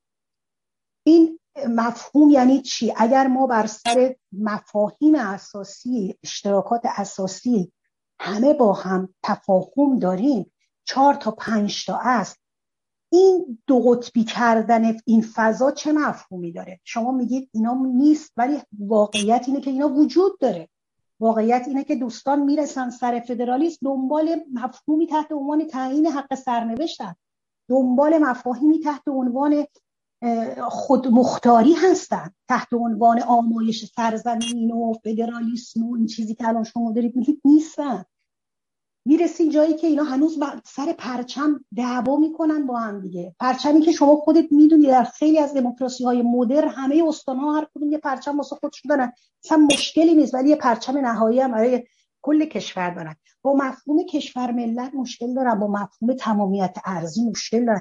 ما داریم اینا رو می‌بینیم هر روز در سوشیال میدیا هر روز در مصاحبه هایی که داره میشه. چطور می‌تونیم الان بگیم که نه این مفهوم این نیست؟ خانم فرزان عرض می‌خوای ممکنه خلاصه کنید چون وقتمون خیلی نه نه من الان فقط از آقای تمومش می‌کنم و از آقای شهدایی می‌خوام به عنوان فردی که خیلی با استراکچر تحلیل می‌کنن بگم این دو قطبی شدن فضای اپوزیسیون به نفع انقلاب زن زندگی آزادی یا سم مطلق همین. مرسی. ممنون از خانم سارا فرزان عزیز. من با کمال استراحت به شما میگم به ضررشه. اگه روشندر از آفتاب به شما بگم. ولی سر صحبت که شما می‌کنید و بندرم در حاله از ابهام تمام وقت قرار دادید موافق نیستم. ببینید نمیشه سیاسفید کرد. سیاست هم علم ریاضی نیست. من از چیزی به اسم جبهه دموکراتیک در تورنتو هم خبر ندارم. خانم فرزان سراحتا بهتون میگم. تورنتو هم نمیرم. اگه منظورتون بنده هستم شورای تورنتو جمعی هست. گویا کنفرانسی قرار اونجا برگزار بشه. شما جزو برگزار کنندگان هستید. اسمتون جزو برگزار کنندگان نه خیر نه خیر نیستم خانم فرزان شما اشتباه من جزو دعوت شدگان هستم و هیچ وقت جواب مثبت ندادم برای دعوت. ایده رو دعوت کردن. الان من فهمیدم شما اون کنفرانسی رو که میگی تمام دعوت کننده شما خدمتتون میگم. الان من در اون کنفرانس شرکت نخواهم کرد جواب مثبتم ندادم هیچ وقتم جواب مثبت ندادم. فکرم می‌کنم اتفاقا از منم پرسیدن بذارید صراحتا خدمتتون میگم. همینجا میگم به صدای از من پرسیدن گفتم اون کنفرانس زمانی می‌تونه ارزش داشته باشه که بیاد از ائتلاف جورج و ائتلاف این سه جریانی که اعلام کردن حمایت بکنه. در غیر این صورت به خطا خواهد رفت در مورد دو قطبی کردن فضا هم من به شما بگم. کاملا موافق هستم. ما در حال حاضر شاهد اینو بگم تموم بکنم چون در صحبت که کردی چون براتون احترام قائل هستم دوست داشتم جواب بدم ولی وقت نیست گویا. من اینو خدمت شما بگم. همونجوری که گفتم روند حوادث متاسفانه از هر جناحی طیفای extremist رو آورده وسط دارن بازی می‌کنن. هم در بین هم در بین فدرالیستا طرفداران فدرالیسم هم در بین بقیه جریانات که میگم ما یک خط میانه می‌بینیم. اون خط میانه ای که در حقیقت خیر عمومی جامعه منافع عمومی دموکراسی ایران و در حقیقت گذر جمهوری اسلامی رو مد نظر داره و اون به نزدیک, نزدیک خواهد شد. من اینو می‌تونم بشم و من خودم رو توی این جبهه می‌بینم. خودم رو به عنوان یزدان شهدایی توی این جبهه می‌بینم و اتفاقا هم پیمان شدن با حزب مشروطه هم سند بسیار بسیار محکمی بر این کار که ما پای این قضیه وایسادیم به, به معنای اینکه حتی در درون شورای گذارم اکثریت اعضای شورای گذار که من فکر کنم الان یکی دو نفرشون هم اینجا هستن از این استراتژی دفاع کردیم که ما با همه در حقیقت احزابی که همین خصوصیاتی رو دارن سریع و شفاف به شما بگم و من خیلی مفتخرم که در این اطلاف رو کردیم و پاشم خواهیم موند در حقیقت. وقت اجازه نمیده الان پاورقی های شما هم خوندم که نوشته بودید. در مورد چیزایی که نوشته دارم می‌خواد در مورد همینا صحبت کنیم فرصت نیست. ولی جورج تاون این کنفرانس تورنتو رو بنده نمیرم. نظرم هم به این دوستان گفتم و تشکیل در ترافیک اپوزیسیون و جریانات این هم به نفع در حقیقت جنبش زن زندگی آزادی نمی‌بینم. امیدوارم این دفعه در حقیقت خیلی تو ابهام حرف نزده باشم. خیلی ممنون. ممنون از شما. آقای بهبهانی اجازه میفرمایید که آقای بابازاده خیلی وقت فرصت گرفتن فرصتشون رو بکنم بعد نه خیلی متشکرم. همین ادامه همین صحبت خانم فرزان بر من جالب تر متشکرم. خیلی ممنون. خیلی ممنون جناب یزدان شهدایی. برای وقتی که گذاشتین امیدوارم بیشتر شما رو اینجا ببینیم تا به تفاهمات بیشتری هم برسیم. ممنون از دوستانی که شرکت کردن در این جلسه و دوستان داخل و خارج از این قضیه. وقت نمیدم دیگه وقتمون تمام آقای شهدایی هم خسته شدن. خیلی ممنون. بدرود دوستان. من از همه عزیزان تشکر می‌کنم و اگر نتونستم به سوالات بعضی از دوستان جواب بدم عذرخواهی می‌کنم. و واقعا از زحمات مهستان همه عزیزانی که اینجا هستن و پای مردی آقای دکتر نوری علا برای پیشبرد این محمل و این نگه داشتن اجاق گرم مهستان بی نهایت سپاسگزار هستم. و اینجا می‌خوام این رو بگم تاکید بکنم که روح و فضای غالب بر ما در شورای گذار حمایت از دموکراسی و به اصطلاح رسیدن به اون ایران آزادی است که خودمون در کنار همه نیروهای دموکرات ایران می‌بینیم. و هنوزم در چارچوب همون در قضیه نگاه می‌کنم. امیدوارم که این قافله هر چقدر بیشتر بشه و بتونیم در کنار همدیگر اون جبهه وسیع دموکراسی خواهی رو که می‌تونه به نجات کشور ایران منتهی بشه رقم بزنیم. خیلی خیلی ممنونه که اجازه دادی خدمتون باشم و ممنون که تحمل کردی صحبت بنده درود بر شما. درود بر شما. درود بر شما. یزدان جان. خداحافظ. خداحافظ. درود درود